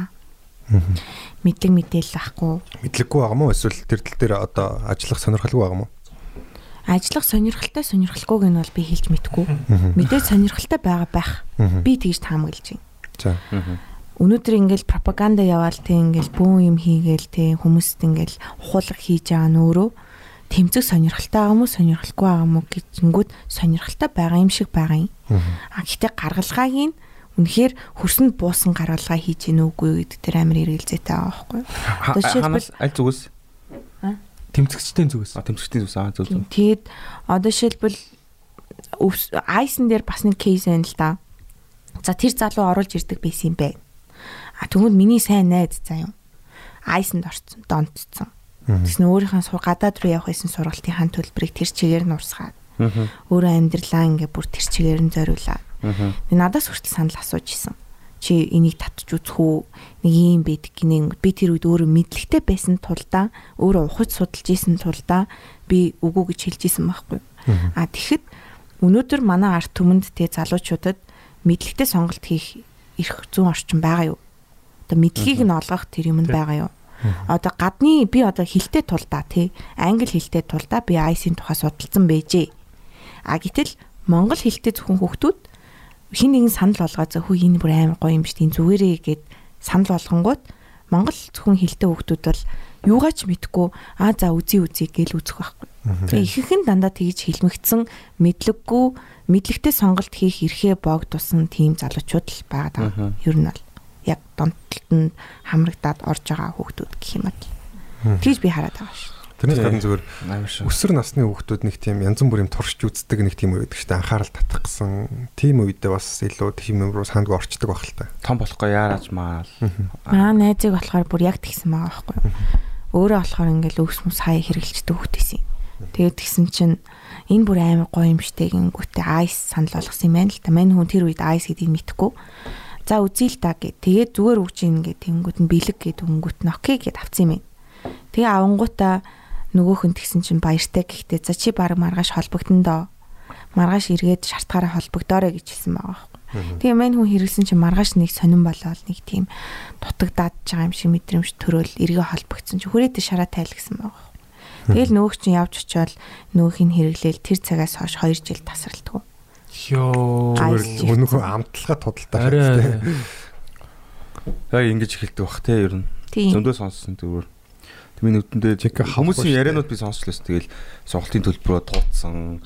Гэртээ ороо камера гэрийнхэн камер мамернуудыг авчираа тууцсан мууцсан гэл ярианууд зөндөө сонсчихсон. Амжигтай. Ер нь тэгэл зүгээр л хамаг юм ал туугаа шүү дээ. Энэ талаар сайн аа, тийм. Би бол одоо ингээд түгэх хэрэгтэй л харин тийм ингээд. Би өөрөө бол ингээ яг хуу азар ингээд барааг нь хараагүй хороолынхан гайг байсан л да. Аа гэх юм ааши. Манай модны ярих. Аа тэгж тэр яг хуу амар штэ. Гэтэ яг хаа ингээд би бол одоо ингээд өөрөө ингээд за хүүхд мөхтэй болох юм бол ингээд том болох юм бол би яг ямар байгаа байхгүй юу? Аа тэр боловсролыг зүгээр одоо өгт миний хүүхд би өөрөө л өгмөр байгаа байхгүй юу? Хин нэгэн биш. Агнаас нь тэгэхээр яг нийгмийн бүх хэсэгт л хүрмээр надад миний бодлоор л.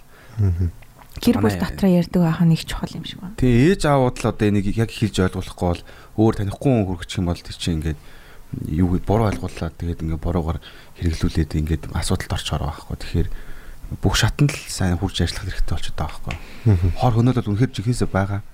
Тэг манай хар тамхитай тэмцэх газар болохоор юу байгаа л миний ойлгож байгаагаар л нөө одоо яг өвсийг бол дамжин өнгөрөх нөө гүүргээд үзээд дагаж байлгах. Gateway drug гэдэг аахгүй юу? Яг одоо энийг үзсэн чинь заа ингээд ливлэ ахвалыг ингээл яддаг шүү дээ. Тэнгууд тэгснээ ингээд зүгээр тэгэж нэг юм ажиллаад байгаа юм шиг байхгүй хэрэг яаж байгаа юм сонсохоор тэгснээ ингээд амар механик ажиллаад байгаа заяа. Яг ингээд ялаа болохонгуудаа адилхан өгч мөгөөд ч юм уу. Тэгснээ амар айлган сүрдүүлэлт явж маавал. Үнэхээр инээдтэй харагдаад байгаа байхгүй ягаад ч. Ондоо шийдвэл яла авсан залуучууд бол ахаал хэрэглээл тавтан хэрэгээр маш их орж ирдэг гэж байгаа байхгүй юу. Тийм үү. Тэгэхээр тавтан хэрэгээр аюух орж ирж байгаа тэр хувь нь юу гэлтгэж байна вэ гэд би өөрийнх нь логикоор бодонгууд тэмцэх аргачлал нь алдаатай байгаа болов уу гэж би бас бодоод байгаа юм, байхгүй тийм үр дүн муутай. Тэр хүмүүс ягаад хэрэгэлж шоронд орчоод цасан хүмүүжлэхгүй дахин тавтан хэрэгээр ороод байгаа юм бэ?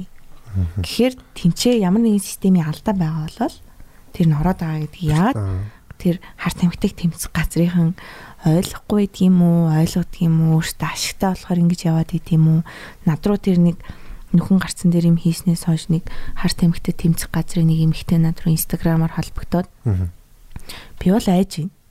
Тим юм маркетинг явуулдаг өөртөө. Тим аргачлалаар тэмцдэг болохоор тэднэртэй хамтарч ажиллах активистууд ч гэсэндээ тун ховор байгаа байхгүй. Одоо би бол активист гэдэг үүднээсээ тэр хүмүүстэй хамтарч ажилламаар байна. Гэхдээ тэдний өөрсдийн хийдэг тэр аргачлал, тэр арт түмнийг айлгадаг тэр арга зүүн надад ерөөсө таалагддггүй тий. Яагаад ээлтэй байж болдгүй юм? Тэгэхээр би бол айж байгаа байхгүй. Шууд айц төрж. Тэгэл хариу бичихгүй жишээлбэл. Ууг хамтармаар юм. Өө. тийм. Тийм. Тэр байгууллагын дээд гэдэг бас нэлээд олон үе шатад байгаа. Тэр дээрээс л доошоо яаж байгаа бох тий. Мэдгүй шүү. Зарлиг бол их их дээрээс л ирж байгаа хэл та ер нь бол. Томилгооноос л бүх юм болж байгаа хаа доошоо. Юу их нь мангар тодорхой ажлын местэн дээр очиж байгаа болох асуудал Тийм. нь тэр нь тийм багт ер нь ямар ч мастер нь төрийн маст тийм байна. Тэгээд өөрийн өөрөө дураараа хийх тийм ирэхгүй ажил хийж байгаа хүмүүс л баг л та яг хөө тэгээд. Яг дотор нь байгаа хүмүүс бол яг дотроос нь ингээд салбар дотор нь байгаа байгуул тэр байгуул байгаа шүү дээ. Тэр чинь яг бүх юм мэдж байгаа шүү дээ. Яг ингээд тэтчний хүн байна. Нэрс мэрснүүд нь судалгаа бүх юмуд нь байгаа. Өөрсдөө өөртөл тэр чинь нөгөө тэмцэж байгаа болохоор бас амар юу байгаа хэл та. Нилээн Юу нь болж байгаа юм болохгүй экспертүүд байгаа шүү дээ. Өргөн дэлгэрэнгүй тэр бодисуудын өөртөө өөртөл маш сайн мэдж байгаа шүү дээ. Тэгээ юу нь дотор яг ямар байна маа гэдэг мэдж байгаа. Гэтэ бас өөртөө өөртөө хөдөлж чадахгүй юм бас байгаа бах. Тийм ээ Тий. дээрээсээ одоо ингээд хэн байдیں те ах нар байна шүү Тэгээ одоо яг-. Яг ингээд тэмцэн гэхээр яг бид нар яг тэрнтэй амар тэмцэх хэрэгтэй юм шиг бодогдоод байгаа зү. Яг үндэ бас яг яг тэрнийхээ эсрэг юм хийж байгаа юм шиг мөртлөө яг тэр нь бас яг тэмцэл бас нэг төрлийн тэмцэл байгаа байхгүй тий. Бид нар ч гэсэн залуучуудаа одоо юу гэдэг энэ юмнаас ингээл юу байлгамаар л биш тэ одоо юу Ангид. тий юу гэдэг хүн эрүүл саруул амьдрах хэрэгтэй биз дээ хүн эрүүл шүү. саруул амьдраад үр хөвгтүүдээ ингээд гаргаад те энэ Мгм. одоо ус хэрэгтэй шүү дээ те эрүүл саруул удам явчих хэрэгтэй те тэнгууд тэрийг дундуур нь ороод ингээд янз бүрийн юмнууд орж ирээд ашиг сонирхлууд орж ирээ те Ингээд боснолоод шүү дээ тэгэхээр яг энийг бол нэгдүгээрт энэ бол заавалчгүй мэдлэг түгэх хэрэгтэй яг боловсрал олох хэрэгтэй манайха нэг юм. Тийм, буруу нэг юм нь болохоор одоо жишээ нэг буруу ойлголт нь болохоор аа нэг ингээд яг юм фактууд нэг мэдлэг ингээд түгээнгүүт тэрийг сурталчилж гин гэж аа яагаад гэдэг ингээд нэг гүжөөд идэг гэх юм уу те? Нэг юм мушгин гойлдог. Нээлттэй лээ. мушгаад идэг те? Чи сурталч гү чи наадах чи ярих юм бол тэр хүн баг хэрэгэл чинь гээл те? Аа тэгэхээр яг одоо юу гэдэг юм? За нэгэнт бид нар энийг яг хүн хэрэглэхгүй хэрэглэх хэрэглэхгүй 100% хэн чадахгүй те? Бид нар мэдэхгүй штэ. Яг одоо юу болж байгаа энэ одоо энэ харанхуй ертөнцтэй аашгүй. Тэгээ тэгээ яг юу болж байгааг бид нэр 100% хэн чадахгүйгаас хойш тэрийг эхлээ тэр хүн яг хэрвээ хэрвээ тэр момент дээр очих юм бол зөв шийдвэр хийх тэр мэдлэг л өгсөй байхгүй тий.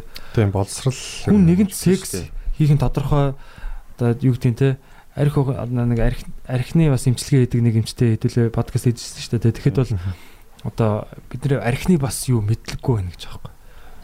Гээл зүгээр бухын доозоор моозоор уудаг модог гэл мангар мангар юм ярьдаг те. Тэгэхэд яг хүн бол яг ингээд нэг байхдаа нэг одоо 100 г арх уухад одоо тэрийнхээ хорыг талих гэж одоо хэр уддаг. тэргээл те тэр яг бүх юмуд нь байж байгаа нэг нэг класс виног уухад те ийм байдаг мэддэг гэд. Тэгэхээр тэр мэдлгүүдийг бид нэр сайн төгөөж явах хэрэгтэй. Юм бол хүн нэг яд хэмжээгээ мэднэ штэ. Аа одоо юу гэдэг бүгд 100% юу байна гэж байхгүй те. Ариун. Ариун. Байна гэж байхгүй. Тэр донд нэг ийм хүн бол байна, урууддагч хүн байна. Тийм учраас хэрвээ тийм урууддагч хүнтэй таарлаа гэж бодоход үгүй гэж хэлэх тийм хэмжээний мэдлэгтэй байх хэрэгтэй байхгүй. Тархлаатай байх хэрэгтэй. Мэдлэг түгэх хэрэгтэй. Дээрээс нь тэгээд нэгэнт хэрэглээд ингээд ийм болцсон хүнийг шоронд хийгээд байгаа нь яг ямар учиртай юм бэ те. А тэрийг түгээгээд зараад ингээд юу гэдгийг те. Яг тэр сүлжээг үүсгээд байгаа тэр юм бизнес сүтийг нь бол болиул л та тий. Тэрийг бол тэрнтэй тэмц а яг хэрэглээд байгаа хүн- хүнийг нь яг ингэж шийтгээд тэгээд тэрийг тэр хүнийг тэр хүнийг бол ер нь бол алаа ичиж байгаа байхгүй.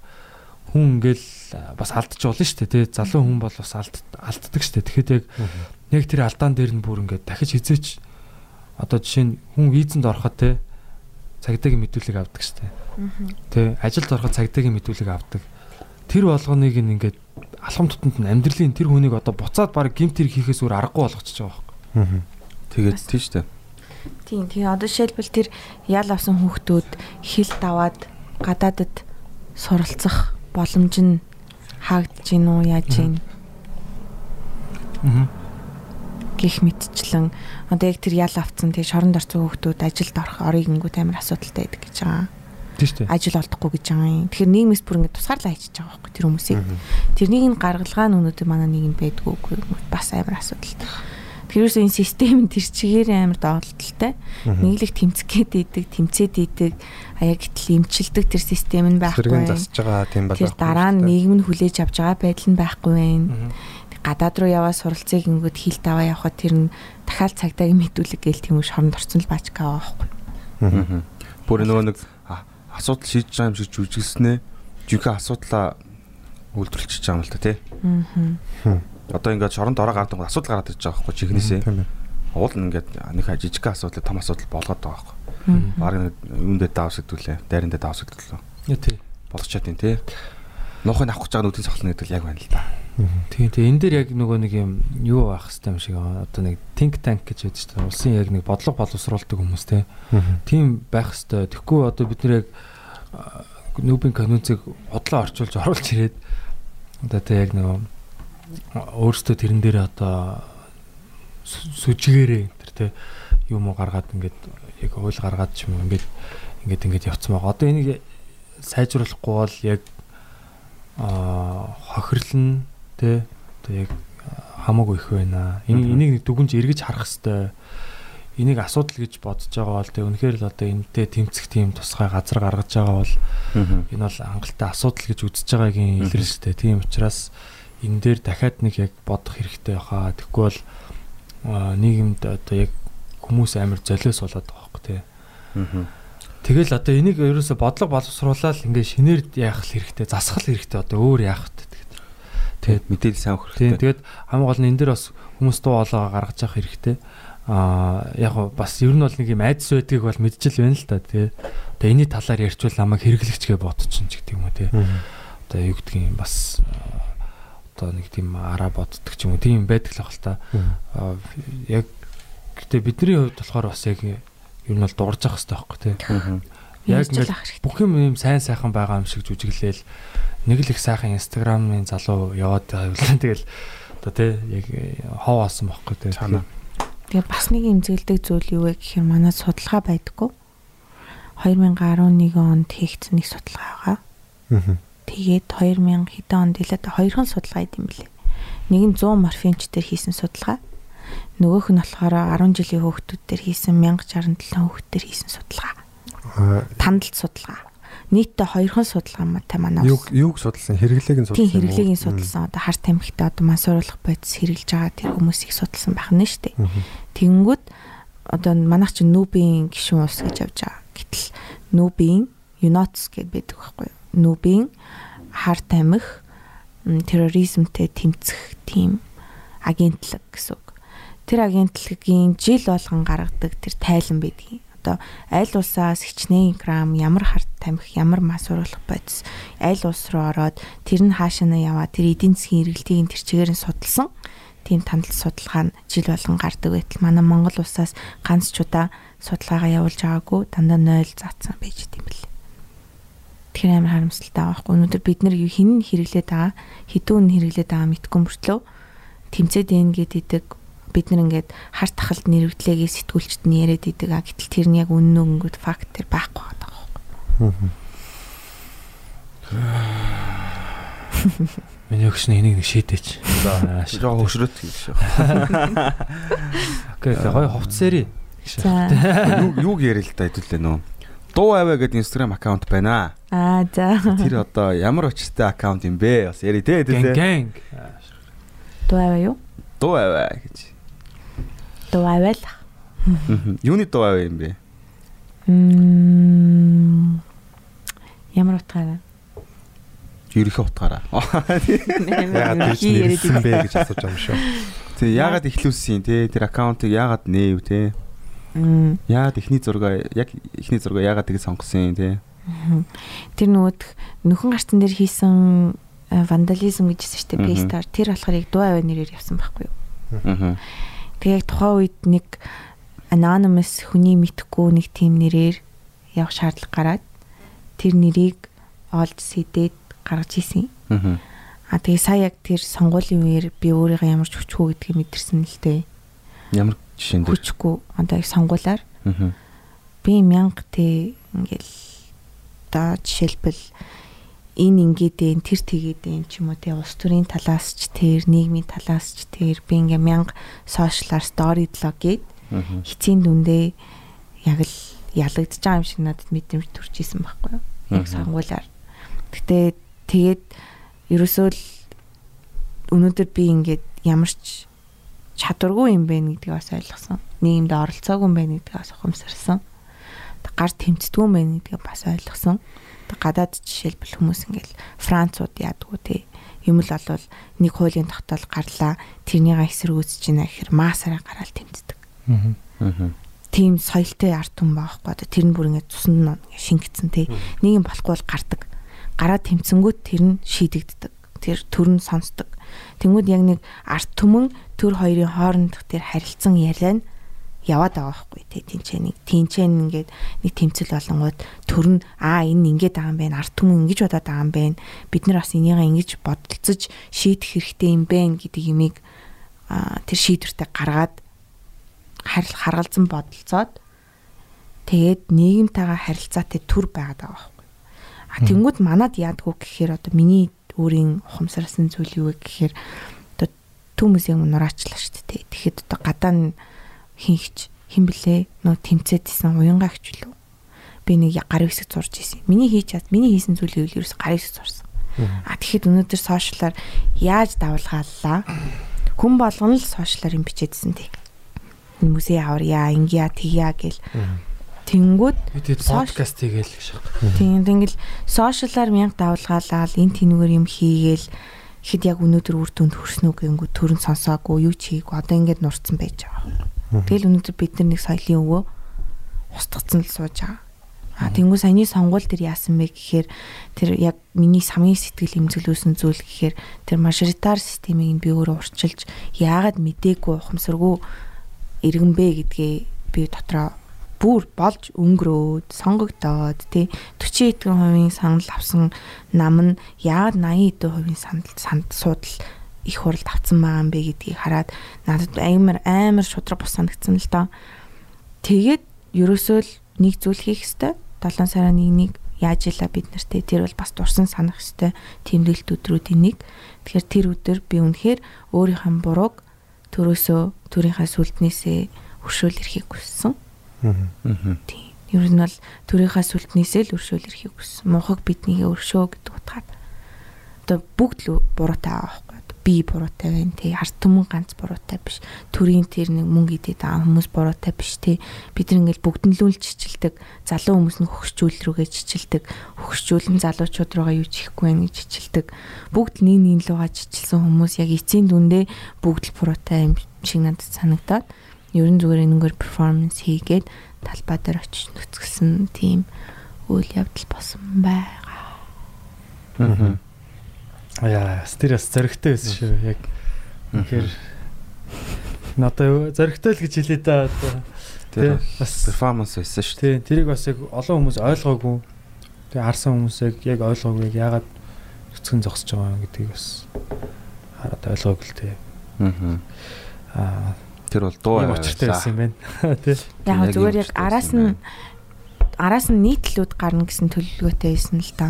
Яг мунхаг одоо төрийн сүлд минь мунхаг биднийг өршөө гэсэн миний өөрийн бичсэн нийтлэл байгаа. Дуу авийн тухаг гэд медиум дээр бас Мгм. нийтлэл гарсан байгаа. Тэг яг хуу маш цөөн хүмүүсийн хүрээнд хүрсэн ч гэсэндээ ямар нэгэн мессежийг, ямар нэгэн сэтлийг, ямар нэгэн асуудал, асуултын тэмдгийг хин нэгэнд төрүүлсэн бол тэр нь өөрөө зорилгоо биелүүлсэн юм шиг л надад санагдчих. Перформанс гэдэг үүднээсээ. Аа. Тэгээ талбай дээр очиод нүцгэлээ төрийнхаа дуулыг дуулаад эргээ төрийнхаа сүлдэндээ өршөөл ирээд тэгээ перформанс маань дууссан байгаа. Аа. Тэгээд яг өнөөдрийн нийгэмд жишээлбэл харангуй төрөө бүгд чичилдэг те төр буруутай гэл төрийнхаа бүх түшээдийг төрийн сүлдээ бүгд муулдаг. А гэтэл өнөөдөр бид нэр харилцан яриатай нэг нэг та нэг тал болоод хамтарч нэг нэгнийгаа одоо юу гэдгийг санаа бодлоо солилцож цааш халах хэрэгтэй юм болоо гэдэг үүднээс төрийнхаа сүлдэндээ хүндэтгэл бас үзүүлсэн байгаа. Тэр нь яг тийм санаа байсан цаана.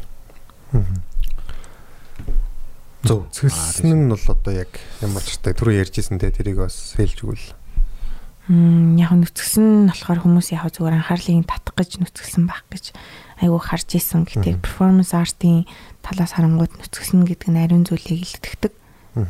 Тэгээд дээрэс нь хой хүний үднээс би тэ олон нийтийн газар тэ чармаа нүцгэн зогсно гэдэг хүмүүс намайг шившиг гэж хэлж байгаа бол би дотроо юу мэдрэх вэ гэдэг бас их сонирхолтой асуулт л та. Тэгэхээр тэр зүйлийг мэдрэн байж энэ дуу хоолой өргөж байгаа нь өөрөө миний зүгээс тийм төдийч нэгээр хүчтэй тийм Ирмэлзэл тийм байна. гэсэн үг шүү дээ. ирмэлзэлтэй тэр зүйлийг л илтгэхийг хүссэн. Тэр тэр их шившгийн байдлыг тэ тэр их одоо наран тул дээр зогсоход чи одоо болооч гэл тэ ямар бузрын юм бэ?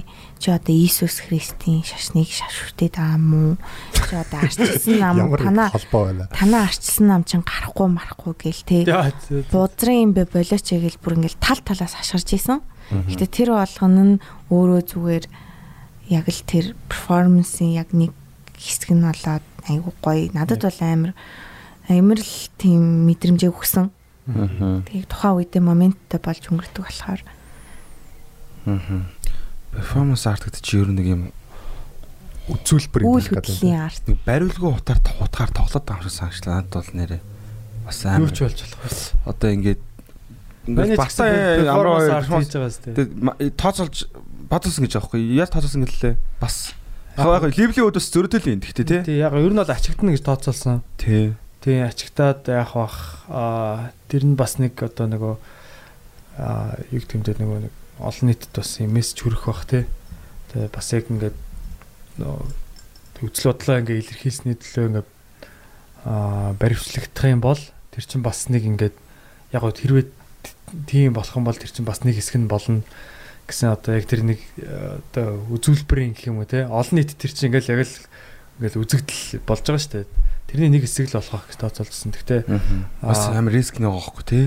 тий тэгээд аа агноос ч бас яг тухайн үед чатлсан юм а те бит хоёр аа яг ийм хийх гэж байгаа юм. Бас 7 сарын 1 л байсан л та амраа бит хоёр хийсэн. Нэг өдөр тий. Тий нэг өдөр тэгсэн чинь аа өнгөрсөн жил 7 сарын 1-нд бас нэг залуу нэг цаас барь зогссноо ачигтаад шоронд ороод одоо хүртэл гараагүй байгаа гэд надад тийм хэлсэн байхгүй юу агнош тийм тэгээд яг тэр чинь нөгөө нэг талбай дээр ингээд юм яхаа өмнө штэ амраа өтөрийг тэр нэг миний өгшин болоо гэдгээ хийхээс өмнө яг тийм бичингүй чинь бас л амар юм бодож байгаа юм. За ч одоо юу лээ гэж бодвол. Гэхдээ одоо нэгэнт яг хийн гэсэн юм ч те тэрээ одоо ингээ хийгээл. За яг уу ачигдтал бах таа л гэж бодсон. Таны хувьд performance art гэж юу юм? Performance art гэдгийг бол за яг тэр гэж хэлэх бас хэцүү шүү дээ. Бидний comedy бол performance art. Тий шүү дээ. Би бол тэгж л бодож шүү дээ. Үзүүлбэрийн урлаг гэсэн үг юм уу? Аа бит хоёрын юу тэр юун дээр гарсан тэр бол бас нэг юм бас үзүүлбэр маягийн те байсан. Тэгэл одоо аа яг тэрийг яг тодорхойлж байгаа хүнээс нь шалтгааллах л та. Хин Хэлбэр хэлбэргүй юм шүү. Тухайн мэдрэмжл юм шүү. гэж. Үгүй яг тэрийг Чиний хувьд яг би ингэж бодож байна. Performance art гэдэг яг тэр хийж байгаа хүн одоо жишээ нь те амраа надад нэг тийм ирсэн байхгүй. Нэг хятадын нэг performance artist гэж аахгүй. Тэр хятадын нөгөө төв талбай дээр ийм юу одоо эсэргүүцэл зүйлээд нэг тийм юм бас ингээд эсэргүүцлээ илэрхийлээд хятадд одоо хятадын цагдаа нарт ингээд баригдаад шоронд ороод тэгснэ ай бай биш биш юм уу? биш өөр гэсэн би бас би бас ай бай гэсэн чи биш гэсэн аахгүй. Тэгээд шоронгоос гараад Америк руу одоо улс төрийн орогнол энэ төр хийгээд тэгээд Америкт очсноо тэр чинь хэдэн жилийн дараач л дээ. Жил мөлийн дараач л. Одоо миний перформанс арт дуслаа гэж хэлсэн гэсэн. Тэгэхээр тэр бүх үйл явц өөрийнх нь хувьд тэр үзүүлбэрийнх нь ингээд юу нь яваалсан баг. Тэгэхээр яг яг тэр хийж байгаа хүннийх нь л зорилго яг те яг тэр өөрийнх нь шийд одоо би энийг бол яг перформанс арт гэж одоо хэлж байна гэж тодорхойлж байгаа бол тэр нь л одоо арт юм шиг. Би одоо бусдаар өөр хүн одоо яг тодорхойлоход хэцүү л юм. Тэгээ урлаг гэдэг чинь угаасаа тодорхойлолт яг тогтсон тодорхойлолт ямар ч юмд байдгүй шүү дээ. Тэнгүүд яг хамгийн нийтлэг нь болохоор өөрийн доторх илэрхийлэл гэдэг байгаа тий. Тэнгүүд performance art гэхээр яг биеэр өөрөөрөө хийж байгаа тийм зураа тавьсан биш юм байх гэдэг юм л та тий.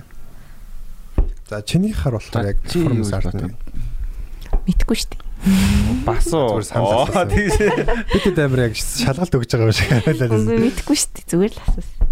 Тийм. Performance барьцгүй юм байл л барьцгүй юм тий. тий. барьцгүй. Үйл хөдлөлийн арт гэж явдаг л хал та. Аа. Үйл хөдлөлийн. Тий. Тийм. Яг юм нэг юм гарт баригдахаар зураг үлдэхгүй тий. Гэтэ нэг юм ер нь бол яг л нэг имийг л дотор байгаа юм л илэрхийлэх юм байна шүү дээ тий.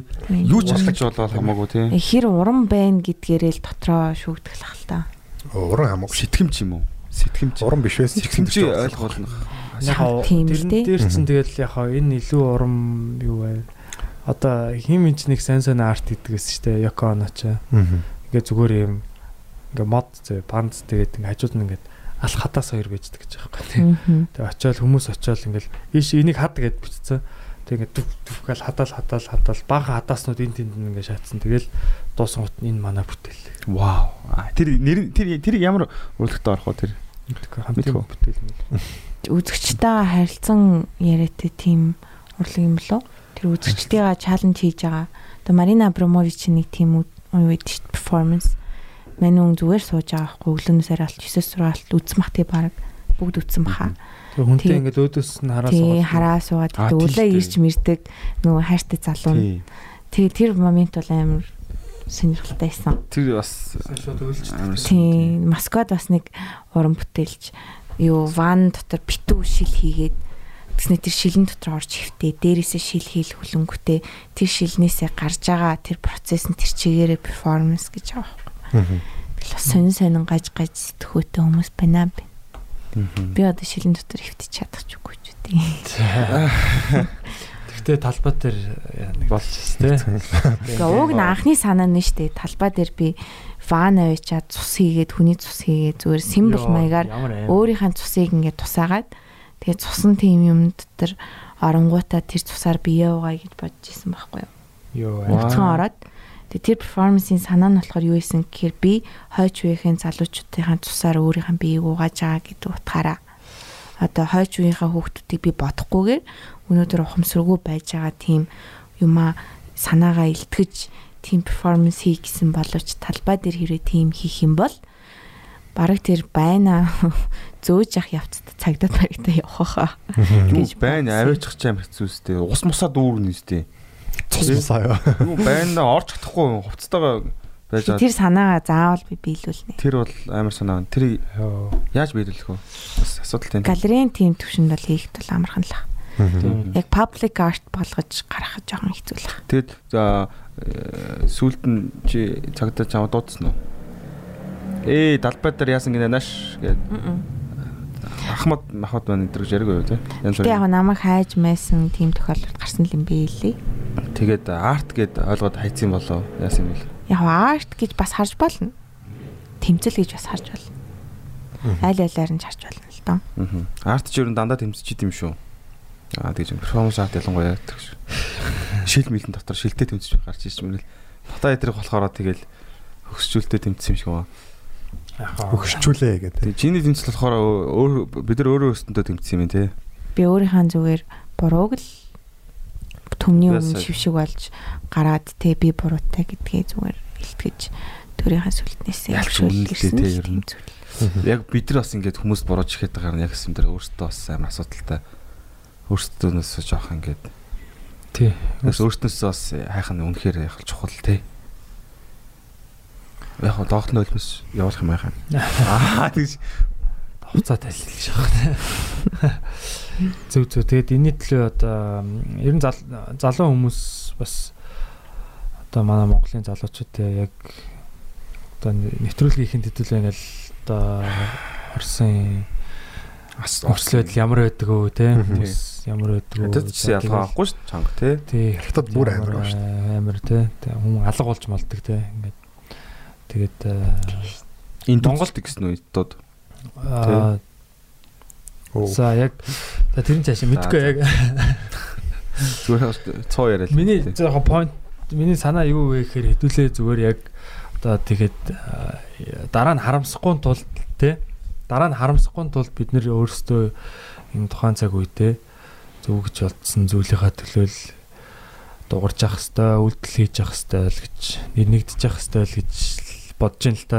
Дараа нь харамсахгүй төлөө шүү дээ те тухайн үедээ ингээ за би ингээд нэг яачвал ингэчих байх ч гэдэг юм уу те нэг юм хүн чинь бас юм амиа боддог шүү дээ тэгээд амиа бодсоор агаад ингээд сүулт нь одоо хэний ч хариуцлага биш болдог те. Тэгэл бүгдээр нийгмэрээ энийг хүлээн зөвшөөрөл бий болгоцсон л юм болж нийгмийн буруу болж байгаа байхгүй те. Тэгэхээр яг нийгмэрээ ямиг одоо яг үгүй ийм хүлээн зөвшөөрөхгүй гэдэг юм яхад бол тэгэл төр зэсг нь өөрчлөгдөхөөсөр харахгүй шүү дээ.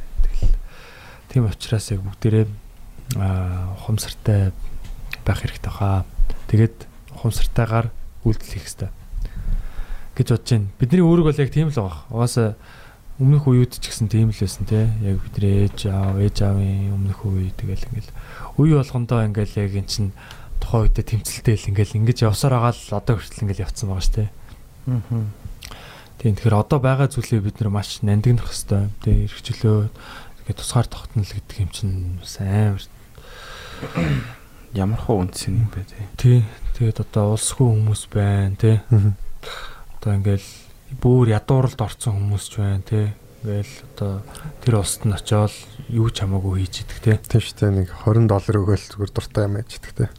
Хооронд нь алцуулж идэг. Тэгэл хүн амтныг хулгайлж идэг ч юм уу. Одоо ерөөсөө тийм юу болцсон тийм хамгаалагчгүй эзэн хамгаалагчгүй болцсон тийм юм байж тэгэхээр тэр бол тэмцэх хэрэгтэй байх та ирээдүйн хон төлөө. Харин тийм ээ. Тэгээ дуу аваач гэсэндээ хин нэгний сонсоогүй нийгэмд аниргүй үлдсэн тэр дуу аваа нь болж гарч үргэлж дөө хоолой болж яваасай л гэж хүсэж байна. Мм дэмжиж байна. Агнуушт яг энэ подкастт орсон дээр яг яриг гэд амжаагүй юм байна. Мэрийг амжаагүй. Аа. Ярмаар байгаа юм одоо. Мм. Юу ярих вэ? Окей, байх уу, байхгүй бол байхгүй л. Окей. Аа. За за тэгэхээр хэдүүлээ нүрээд дугаараа өндөрлөе. Аа тэгээд өнөөдөр ирж бид нарт бас их сонирхолтой юмуд ярьж өгсөнд баярлалаа. Тэгээд их сонирхолтой сэдвүүд хөндлөө хэдүүлээ. Тэр Орсын яг тэр аа дотоод тэр байдал бол үнэхээр бас тий Орос ахныг гоё амьд мэдхгүй юм байд юм байна. Тэгээ бид нар зөвхөн одоо тэр шашны юуг нь ярьлаа шүү дээ. Цаана зүгээр нөгөө нам мам одоо тий. Адилхан орсуудыгаа ч гэсэн яаж байгаа шүү дээ.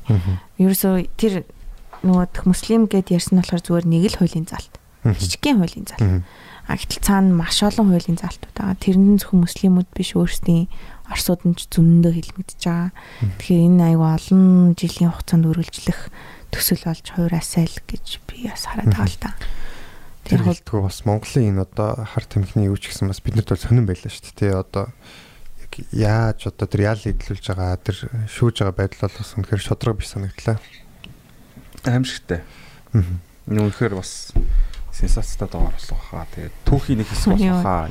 мэдгүй. Магадгүй 10 жилийн дараа ч юм уу хүмүүс сонсоод энэ үеш одоо юу болоод ирсэн юм бэ те. Ямар амар юм бэ? ямар хүмүүс яг ажиллаа яаж хийгээд идэг байсан бэ ч гэдэг юм уу мэдхгүй одоо тэгээд сонирхолтой л дугаар боллоо. Би ч гэсэн бүр амар гайхсан. Бид юунаас сонсчод. бид нар айжсэн юмыг дараа нь хүмүүс бүр ингэж гайхаж шүү. Юунаас айгаад? Юу яагаад ярихгүй байгаа юм уу? Магадгүй илүү гоё ихчлөлттэй болоо гоё болж болно те. Эсвэл март. Тэ хэмэтгэв те. Тийм баха. За за за тэгээд баярлалаа ярьж бид нартай ярьсанд энэ олон ямиг бид нарт сонсгож өгсөнд тэгээд сонсогчдоо бас өдөө хүртэл энэ хүртэл сонссонд баярлалаа. Тэгээд та бүхэнтэйгээ дараагийн дугаараар уулзцгаая. Yeah, сонс.